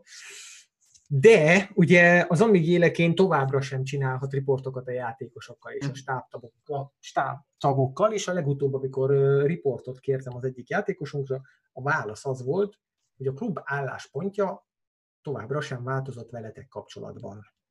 Mert és itt felemlégetnék dolgokat, mert mi annak idején megírtuk, hogy Busai nem idevaló, hogy Ugrai nem idevaló, hogy Fernando szar taktikát játszott, hogy Fernando nem idevaló, hogy Tajtit el kell zavarni, mert nem idevaló, és ezek a negatívumok ugye... Mind, meg, mind megtörtént. És mind megtörtént, és mind megtörtént, és mondj igazat, betörik a fejed. Ugye mi negatívok vagyunk, mert ilyen dolgokról beszéltünk, ezek mind megtörténtek, elmentek ezek az emberek, csak a gyűlöletet hagyták maguk mögött, hogy az amíg élekén kitaszított lett. És még egy dolgot szeretnék mondani, és ezzel zárnám is ezt a negatív dolgot, hogy az ügyvezető igazgató nem idevaló, és nagyon remélem, hogy nem sokáig marad itt Diósgyőrbe, de rohadtul várom a személyes találkozást. Legyen az az utcán, vagy egy boltban, vagy bárhol. Hát egyébként biztos, hogy fogsz vele találkozni, mert Sánta kutyát hamarabb utolérik, mint a hazug embert, Szerintem- vagy fordítva, nem is tudom, hogy hogy És van. a másik dolog, hogy a klub álláspontja veletek egy, nem, kapcsolatban nem változott, én kurvára kíváncsi lennék, hogy a klub az ki. Tehát, hogy érted, hogy Zoli, ki, szerintem ki az, írjátok meg, azonosítja magát. Hm. írjátok meg, hogy, hogy szeretnétek, hogy távozzon, és akkor, hogyha az előző játékosok távoztak, akkor ebből fakadóan szerintem ez... Ja, ez kell. Úgyhogy, de, de én ezt most kimondtam, Vagy, és vagy mondom, fenyegetőzzetek az, hogy megírjuk, Igen. hogy neki is távoznia Igen. Itt az a probléma, hogy nincs egy gerinces ember, aki azt mondja, hogy én nem akarom, hanem itt azt mondják, hogy a klub nem akarja. Pedig hát a klubot én szeretem, mióta megszülettem, és nem hiszem, hogy a klubnak komoly Hát- problémája lenne velem.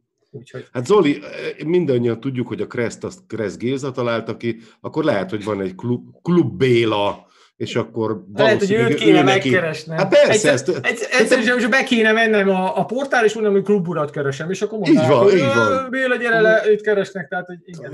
Pont a, Elég súlyos az, amikor valaki a saját véleményét a klubban azonosítja. Pont, pont elnézést, hogyha elraboltam megint a szót, pont a Szabival beszélgettem a, a mérkőzés előtt, a DVTK Fradi mérkőzés előtt, hogy hogyan csinálják ezt mondjuk Liverpoolban.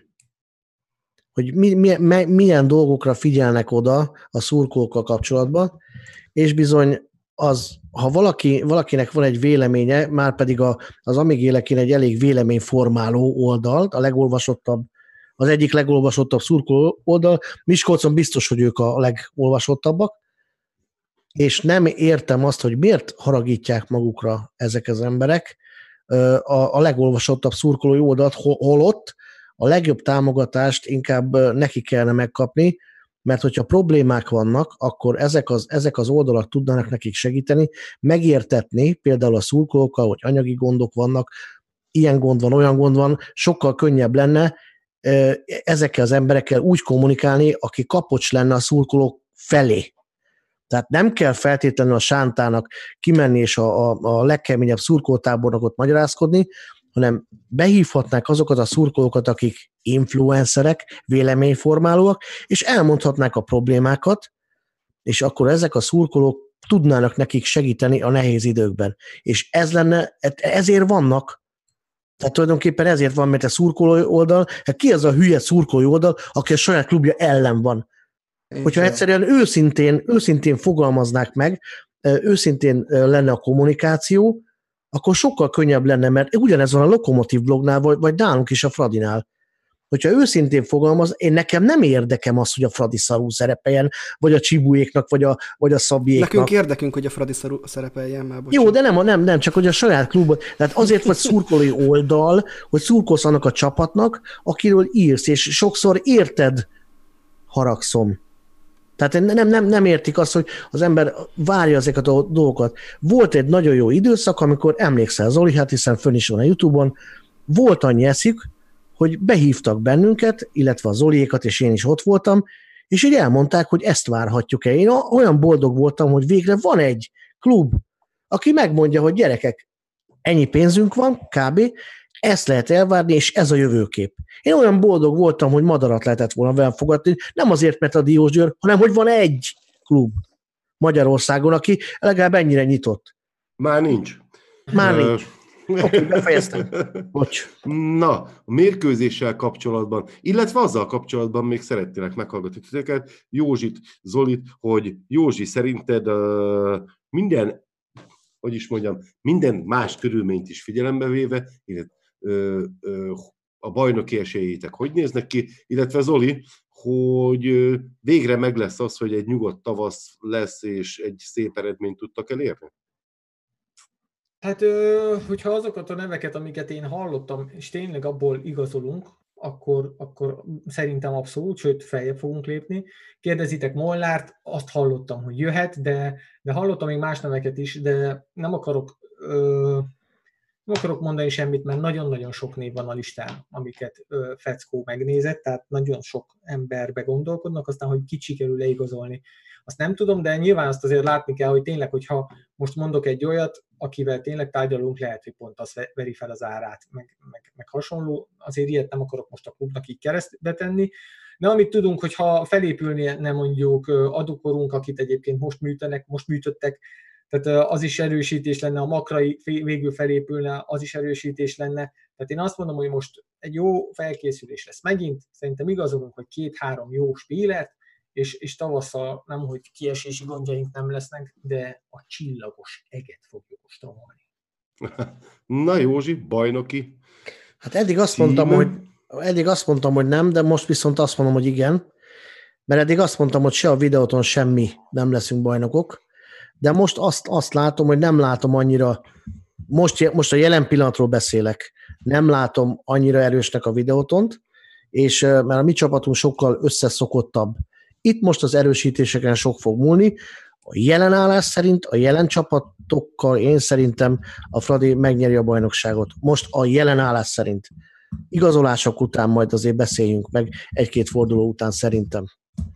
Na, akkor most mi nagyon gyorsan összeraktuk, és megelőlegezem a jövő heti adást, akkor ez úgy néz ki, hogy akkor a Fradi bajnok, második a videóton, harmadik a Diósgyőr, ugye természetesen. Helyesen. A, a DVSC, ugye, ahogy szokták mondani, a srácok, ő a kiesés ellen fog küzdeni, de becsúszik a negyedik helyre.